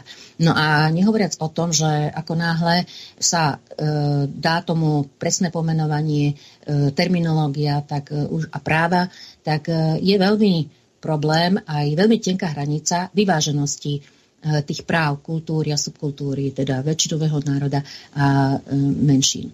Takže um, určite sa dá hovoriť, že všeobecne, keď to zhrniem, obohacovanie v rámci kultúry. Určite áno, a, ale e, subkultúry, kultúry alebo menšiny a väčšina určite viac menej jednosmerne prebieha a ani nie je to, to obohacovanie také ani nemôžeme hovoriť o obo- obohacovaní. Určite môžeme hovoriť o obohacovaní, myslím na, na princípe národnosti. Určite ale môžeme hovoriť o obohacovaní človeka človekom to, to bezpodmienečne. Ale ešte, ešte taká jedna myšlienka, že e, vzájomné obohacovanie môže byť medzi národnými kultúrami. Napríklad medzi štátmi, Rakúskom a Uhorskom. Jedni vyrobia to, dodajú druhém, druhej, e, druhému štátu, druhému národu. E, Rakúšania vyrobia niečo to, čo my u nás nevyrábame. A takto sa vzájomne si pomáhame a obohacujeme sa. Takže takto to určite funguje najideálnejšie, keď to rovnomerne tá spolupráca je. Takže ak chcete ešte dodať, potom by som k tomuto ešte niečo, lebo potom by sme už asi sa mali dostať nejako k záveru, zhrnúť to. No mne v tejto súvislosti napadla jedna taká e, trošku kuriózna vec, ktorá súvisí s tým, o čom hovoril Rafael Rafaj. Čiže Elo povedal jednu zaujímavú myšlienku, že mení sa vzhľadom k tomu, že aké hnutie napríklad v Spojených štátoch z tej eh, Bielej soboty na Svetu sobotu. Viete si vy predstaviť, že by to premenovali z bielej na čiernu Black Sabbath. ja som myslela presne na toto, že poviete, že keď ste to hovorili, že poviete Čierna sobota. No ale to je tvrdá roková skupina. Len tak mi to napadlo a zás na druhej strane tá Sveta sobota, keď sa tak na to pozriem, povedzme z toho etymologického hľadiska, čo to vlastne znamená svety. To nie je niečo mysteriózne, op- opradené nejakými tajomstvami, utajovaním alebo niečím takým. Termín hagios v grečtine znamená oddelený, vyhradený pre jeden účel. K čomu je vlastne vyhradená podľa tej katolíckej novej liturgie tá Sveta sobota. Skúsme sa nad tým tak zamyslieť, že či to nie je len premenovanie kvôli tomu, aby sa to premenovalo, pretože každý pojem má svoj vnútorný význam a viaže sa to na určité zvyky, tradície a takisto aj na tú liturgiu, ten svetoslúžobný postup, ktorý počas slávenia tých jednotlivých veľkonočných dní prebieha. Mne toto až tak veľkú logiku nedáva, ale nechcem ťahať čas. Do konca relácie máme ešte nejakých 20 minút, tak by sme ich mali efektívne využiť, aby ste zase nehovorili, že toľko som si toho pripravila a nestihli sme. Nech sa páči. No dávam slovo kolegom, lebo som že teraz do radu neviem. Môžem? Áno, samozrejme. No, ja, ja len veľmi v krátkosti, e, keďže, keďže sa blížia, alebo sú pred dvermi veľkonočné sviatky, e, kým som bol mladý, vnímal som ich, no, takto by som mal povedať na začiatku, som z kresťanskej rodiny a, a som aj praktizujúci katolík, e, takže napriek tomu, že som bol k tomu vedený, ale v mladom veku som to vnímal skôr svetsky cez ten, cez ten symbol toho veľkonočného pondelku. A samozrejme, ako pribúdali roky, tak to človek sa trochu inak na to nazerá. Teraz to vnímam skôr, skôr ako duchovný sviatok a, a sviatok e, kresťanský. Nie o tej veselosti pondelkajšej. E, človek, myslím si, že väčšina ľudí počas celej histórie prirodzene e, túži po, po láske, po spravodlivosti, po dobre. Ale aj za posledných ostatných 2000 rokov na to stále nie je pripravený. Na tejto zemi žil len jeden dokonalý človek, pán Ježiš. A na relatívne krátkom území, na ktorom sa on pohyboval, eh, na dnešného Izraeli a Palestíny, eh, tak na tomto malom území a za pomerne krátky čas tej jeho služby, možno 4 rokov, sa ľuďom tak prejedlo to dobro a tá láska, že ho nechali, respektíve dovolili ukrižovať. Takže myslím si, že veľkonočné sviatky tiež patria k našej kultúre a je to čas aspoň pre tých kresťansky zmýšľajúcich, na také zamyslenie sa nad vlastnou slabosťou, nedokonalosťou, hriešnosťou a najmä ľútosťou nad tým, čo sme ako ľudia schopní. Toľko no a to. ešte sa vás opýtam, Ivan, vy vidíte nejaké rozdiely, že teda inej národnosti obyvateľe, že by iné, nejak, inak nejakú sviatky dodržiavali? E, samozrejme, e, tak aj, aj tu na juhu, e, aj je tu väčšina samozrejme aj Maďarov, kresťanov, už či sú katolíci, dokonca aj nejakí evangelíci a najmä, alebo nie najmä, ale pomerne veľká časť je aj ju, ako by som, reformovaných, tak Kalvíni. vnímajú Kalvino, áno, to, som, to slovo mi vypadlo. myslím, že vnímajú podobne ako, ako aj my, avšak samozrejme tie zvyky už či aj gastronomické, alebo aj tie, tá oslava tej Veľkej noci sú trošku odlíšené. E, tak, tak určitá kultúrna rozmanitosť je vidieť aj, aj, tu, aj v tých zvykoch. No a my, akože veľakrát sa to u nás, no, už to teraz naozaj nie je tak vidieť, čo mi je do istej trošku, miery trošku ľúto, že, že tá Veľká noc už aj na dedinách e, oslabuje tak e, tým prejavom tej veľkonoci, aj keď len tým svetským, tým, to veselosťou, ale ochabuje to a vnímam to ako, ako negatívum, že, že to nám tak ochabuje. Ale na druhej strane, e, na druhej strane my sme mali tendenciu dosť vulgarizovať ten sviatok. Už len tým teda, že niekedy boli možno aj tie akty toho to v kúpania dievčat dosť také tvrdé, aj silené.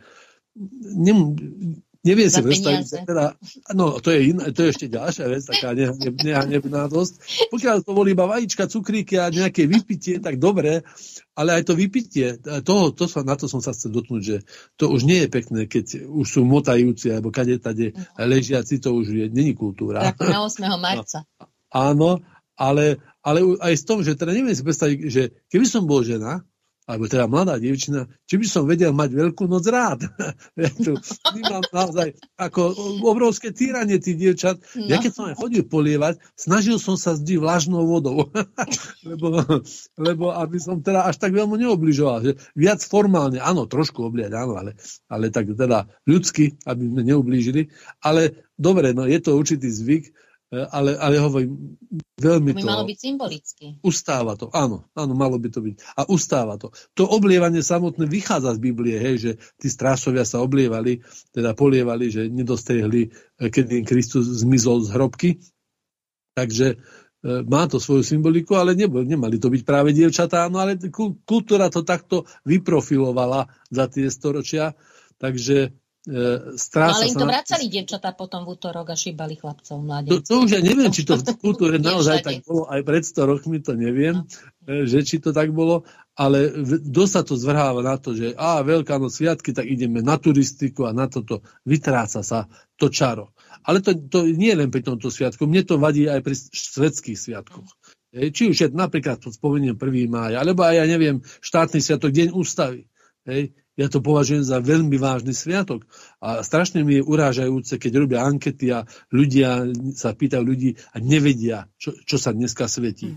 Alebo teda slávi, alebo pripomína, hej keď je to aj svetský sviatok. Strašne to je urážajúce, že aký má potom zmysel, že to v kalendári je napísané a že máme za to voľno, že, že nám je dopriaté deň oddychu, ale, ale aspoň trošku sa venovať tomu sviatku nejako, hej. Si ho pripomínať aj SNP a takéto veci, deň ústavy, e, deň vzniku Slovenskej republiky, e, nie len brať to ako voľno a nejaké, ja neviem, pospatie si, alebo idem na bicykel, no čo má SNP s bicyklom? Tak trošku dajme aj tomu SNP a trošku dajme potom po obede aj tomu bicyklu, hej, ale, ale dajme Bohu, čo je Božie a cisárovi, čo je cisárovo. U nás napríklad e, na ulici, čo sme susedia, tak sa začína teda oživovať e, ten sviatok, polievací pondelok, aspoň teda, že sa navštevujú a chodia nás polievať normálne teda. E, to, to sa teraz tak zaviedlo, tak mne sa zdá, že všeobecne sa trošku už aspoň tí ľudia, ktorí trošku aj tak rozmýšľajú, sa to začína zmáhať. A u nás boli teda, kedy ešte v tých 70 80 rokoch, e, keď som bola slobodná mladšia, tak e, boli veľké polievačky. To dovanie, to bežne sa ako fakticky žiadna teplá voda, občas niekedy možno bola teplá voda, ale to sme sa aj, to aj nie iba ja, ale dievčatá, čo boli kamarátky, spolužiačky, to sa niekoľkokrát prezliekalo. No a už sa dávali cukríky, alebo teda také balíčky sme chystali. Peniaze veľmi nie, to sa rodine dávalo. Ale um, oblievačky boli riadne, to si teda spomínam veľmi čerstvo. A napriek tomu som nenarástla tak na neviem akú výšku. No tak len povedzte teda, tešili ste sa na to? No isté, že nie. a hlavne to, že sme to nemohli vrátiť. Takže bolo to trošku také trápenie, no ale brali sme to tak, že to teda je a tí sa tešili, pravda, že chalani, lebo teda aj si zarobili niektorí, to vždy rátali, až som musela zavidieť, že koľko. Ale hovorím, že to väčšinou ako u rodiny alebo dobrí známi, tak, tak, alebo starší ľudia, tak tí zvykli dávať. No a vy si viete predstaviť, že na ten veľkonočný útorok tak by tie dievčata chodili a v každom dome by im naliali po dva, po tri Koľko dní, koľko dní by ste potom sa dostávali z toho stavu nejakej nepríčetnosti? Alkoholického, neviem, predávkovania alebo akokoľvek by som to povedal. No, boli také zvyky, však, že tu som to práve, e, niekde som to tu, aha, tu som to šibačka, oblievačka z toho etnografického atlasu. O, napríklad, e, kde dievčatá mladencov útorok šíbali a oblievali. Dokonca aj tuto na juhu, či tam Želiezovce, Nové zámky, Vráble, Topolčany, e, hore na Orave, tedy to šíbali teda a polie oblievali to je niekde nad Rožňavou, nad Košicami, severne od Košic, do, dokonca v Ránov, tu niekde v tej oblasti. Takže e, robilo sa to málo síce, ale praktizovalo sa to ešte niekde v okolí Levíc, južne od Levíc. E, Chvála Bohu, nestalo sa mi, že by som bol z tohto mokrý, ale zaslúžil by som si. Má sa to symbolicky, podľa mňa to by bol taký rozumný kompromis. Teraz sa už symbolicky zvykne. Povedzte, pán Rafaj, ako to u vás bolo? No, zvoňavkové. je. no tak ja som, ja som taký typický homopanilakus. Človek meský, takže tam, tam to bývalo v nejakých uh, buňavkách, ale to potom tak bolela z toho hlava, že uh, že to bol taký, taký zvláštny pocit, ale myslím, že klasická symbolika uh, pošíbať uh, ruky, nohy a uh, decentne uh, vodou, vodou obliať, uh, tou neparfumovanou, samozrejme. Ale tam je kľúčová, zasa ten kľúčový symbol vody ako očistného elementu a toto niektorí tí progresívci a anglosasi západní nedokážu pochopiť, e, že je v tom aj istý duchovný energetický rozmer našich predkov, ktorí, ktorí vnímali samozrejme tieto, tieto energie, takže to nie je len niečo kvázi vulgárne, ako si niekto by myslel. Ako, e, myslím, že to bol britský, nejaké britské noviny alebo portál, ktorý, ktorý opisoval e, zvyky veľkonočné a zaujala ho východná Európa a Slovensko tiež, a, kde teda e, chlapi oblievajú šibu ženy a s tým, že e, je to vraj brutálne, že je to vraj e, brutálne voči, voči ženám. Takže dúfajme, že teraz si to nevšimnú, lebo pri tomto ideologickom šialenstve sú, sú schopní e, v Európskom parlamente možno prijať nejakú re- rezolúciu um, proti, proti takýmto brutálnym zvykom. Podľa, z, ich, z ich pohľadu samozrejme. Ale, ale tam je kľúčová tá, tam je kľúčová tá voda. Voda, bol, voda bola vždy očistný element e, pre, pre Slovanov, e, veľmi významný e, energetický symbol a vôbec energia spolu s ohňom. Slovania sú viac menej považovaní za ľudí vody, kedy si sme žili pri, pri vode a ten vodný živel a vôbec aj ten význam vody, ktorý vlastne súvisí aj so ženou. Hej? Je to, je to vlastne e, ženský element, e, voda. Takže niečo, niečo zvýrazňujeme, vrátane tých zvykov so zajačikmi a vajíčkami a tak ďalej. To je vlastne plodnosť, čiže možno dnes veľmi aktuálna téma, keď, keď civilizácia má tá západná samozrejme iba, našťastie, alebo na nešťastie, ako to zoberieme z kultúrneho genetického fenoménu, problém s, s plodnosťou, takže možno by západňari sa mohli tak kultúrne obohatiť od Slovakov, že e, začnú v Londýne hromadne šíbať a oblievať vodou a možno by zvýšili, zvýšili svoju pôrodnosť e, domácu, pretože paradoxne e, Európa vymiera, ako pôvodné národy Európy vymierajú z hľadiska ak tam nezarátame migračné prírastky. A toto paradoxne nikoho netrápi ako keby. A takisto upada ten, ten duchovný rozmer pôvodného, e, pôvodnej európskej civilizácie, tá rozmanitosť národov, kultúr, jazykov, zvykov, o ktorých e, sme hovorili a pomenovali v rámci Slovenska a bohužiaľ späť k akejsi uniformite, zase nejakej takej jednote až na úrovni nejakej čínskej kultúrnej revolúcie, už len vyfasovať e, monterky a čiapku a nejaký odznačik samozrejme s nejakým aktuálnym posolstvom a výjsť do ulic. No ale dnes je veľkonočný pondelok, takže um, asi by sa patrilo rozprávať aj o tom duchovnom eh, rozmere a znovu zrodení našej duchovnosti, pretože si zoberiete len ten, eh, to slovo obohatenie, o ktorom dnes hovoríme, tak pre mňa je tam, vyskakuje mi tam koren slova Boh, ako najvyššia duchovná stvoriteľ, bytosť, hospodin. A používame obohatenie mm, a bohatstvo vlastne na pomenovanie niečo, čo je čisto materiálne, egoistické, ehm, až, až, až, až prízemné.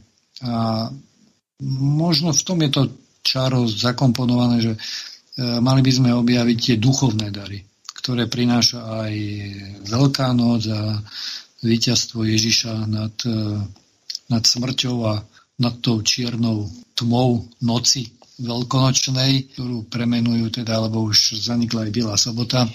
Ale toto je kľúčové, e, to svetlo na konci tunela, ktoré je vlastne posolstvom týchto, týchto dnešných sviatkov aj v tomto modernom svete, pretože podobne ako tá národná kultúra pretrvá veky, tak e, rovnako pretrvá aj duch a duchovno v človeku. Či, či sa to nejakým moderným neomarxistom a kultúrnym komunistom páči a robia všetko preto, aby zničili toho ducha, univerzálneho aj toho národného ducha, tak dúfajme, že sa im to nepodarí. No ono, aj keď sme hovorili tak ako o kultúre všeobecne, aj tak sme sa dotkli vlastne tej duchovnej podstaty, lebo kultúra ako taká, aj tento sviatok je duchovný, kresťanský, takže ono to všetko súvisí s tým duchovnom. Určite by sa dalo ešte o tom veľa rozprávať, ehm, takže O kultúre hovoriť ako o materii sa nedá, ale ako o, o programe alebo o systéme. Systéme asi to bude lepšie. Tak e, to je jednoznačne ako duchovný rozmer. Aj keby sa to dalo samozrejme rozvíjať ešte. Tak neviem, koľko máme času ešte, pán moderátor, či už záverečné slova, alebo ešte stihneme povedať e, nejaké myšlienky? Skúste povedať nejaké myšlienky. Ja z toho vystrihnem to, čo bude podstatné. Keď e, sa vrátim k tomu slovu obohatenie, tak mi to skôr evokuje právny termín zákonné obohatenie, nezákonné obohatenie a tak ďalej. Čiže aj e, z tohoto pohľadu by sme sa mohli na to pozrieť e, nie len e, z hľadiska toho nejakého materiálneho, ale aj toho kultúrno-duchovného hľadiska, pretože tu v prípade kultúry nemôžeme hovoriť o nejakom nezákonnom obohatení tu by sme to mali vnímať pozitívnom slova zmysle ako obohatenie, ktoré rozširuje naše poznanie, našu radosť z toho, čo je okolo nás, čiže prináša nám to nejaký prospech, taký, ktorý skutočne nenapadá mi nejaké synonymum k tomu obohateniu, ale rozvíja to, čo máme o niečo, o nejakú takú pridanú hodnotu, ktorou nás to obohacuje. Ako vy to vidíte v závere? No, Ivan, dávno ste nehovorili. Počujeme tak sa? Môžem teda, um, asi si trafil klinec po hlavičke, Áno. pretože e, kultúra, e, pokiaľ hovoríme o tej ľudovej kultúre, keď si predstavíte, že e, rolník po 10-hodinovej drine na poli e, večer e, ešte si išiel zakrepčiť a e, zatancovať rázne tance, nie nejaké tie pomalé v nejakom pijanko štýle, ale teda ozaj, že aj s fyzickým, s fyzickým výkonom. Šardáš nejaký. Áno, no, no, nie, tak hovoríme o odzemku radšej. A v nejakom dupaku slovenskom. Tak e, tam, tam bol vlastne e, fenomén daru a radosti. Čiže to, kultúra sa vlastne, takáto ľudová kultúra sa vždy zdieľala spoločne. Ona sa vytvárala spolu, participovali na nej a zároveň zdieľali tú, tú radosť a vzájomne si dávali tie dary. A, čiže tam nebolo žiadne obohacovanie sa v tom hmotno právnom zmysle. A to je ten uhol pohľadu. Teraz som si spomenul na nositeľa Nobelovej ceny vynikajúceho básnika indického Takura, ktorý, ktorý sa plávil po, po Gange z včonku a už tak zapadalo slnko a on už mal nejaké inšpirácie a na tej hladine vody e, vyskočila ryba, člupla a to, to bolo niečo pre neho fascinujúce. No a ten, ten taký v úvodzovkách teda ten obyčajný človek, prevozník e, alebo rybár, ktorý ho viezol, hovorí, pozrite, pozrite majstre, že jaká pekná veľká ryba, že to by bolo na večeru, čo? No a Takur to potom opisoval, že to je vlastne spôsob e, videnia, že on, ten rybar v tom videl e, spôsob, prostriedok, ako uspokojiť e, svoj žalúdok, brucho a, a on v tom videl nejakú exaltiku prírody, niečoho božského, nejakú symbiózu Čiže záleží aj od uhla pohľadu a mali by sme si držať ten náš slovenský e, uhol pohľadu aj, aj na kultúru a na ostatné dianie a nepodliehať možno e, takému kultúrnemu zglajštejchovaniu sa, že ak niekto považuje toto za správne, tak um, treba na tú oblievačku a šibačku, tak e, že by sme sa mali prispôsobiť alebo zdať sa nejakých svojich zvykov. E, nie, práve myslím si, že tá naša ľudová kultúra pôvodná je duchovná, tak ako Štúr hovoril, jednoducho už, už reč, kultivovanie reči je vlastne duch, ktorý, tá reč odráža ducha. A samozrejme tá kultúra, ktorá vyviera zo srdca a z ducha, ho vlastne len zhmotňuje. A či v tom niekto uvidí niečo hmotné, zištné, čo sa dá prehrať, nahrať, e, alebo si to ide hneď k tomu nejaké, nejaké zapísať si to ako svoje nejaké autorské dielo, ako to vidíme, alebo to dáva z radosti, lebo e, zadarmo umelec alebo inšpirovaný človek dostal, zadarmo dáva. dnes v tomto svete, kde všetko niečo stojí, všetko má nejakú cenu, všetko, je, všetko má nejakú, nejaké bohatstvo v sebe, tak bohužiaľ aj, aj tá kultúra už e, je poznačená viac menej e, čo za to. Kedy si, kedy si to bolo spontánne, tvorivé, áno, niektorí umelci sa tým živili, napríklad maliari alebo hudobníci, ale zoberme si zasta ľudová kultúra, Ehm, nemala v sebe tento prvok, že ideme si zatancovať a vybereme nejaké drobné.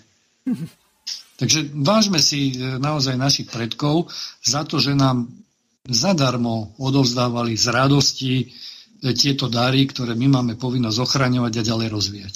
Krásne si to povedal, lebo tu je jedna veľmi dôležitá vec. My musíme rozlišovať medzi hodnotou kultúry a cenou kultúry.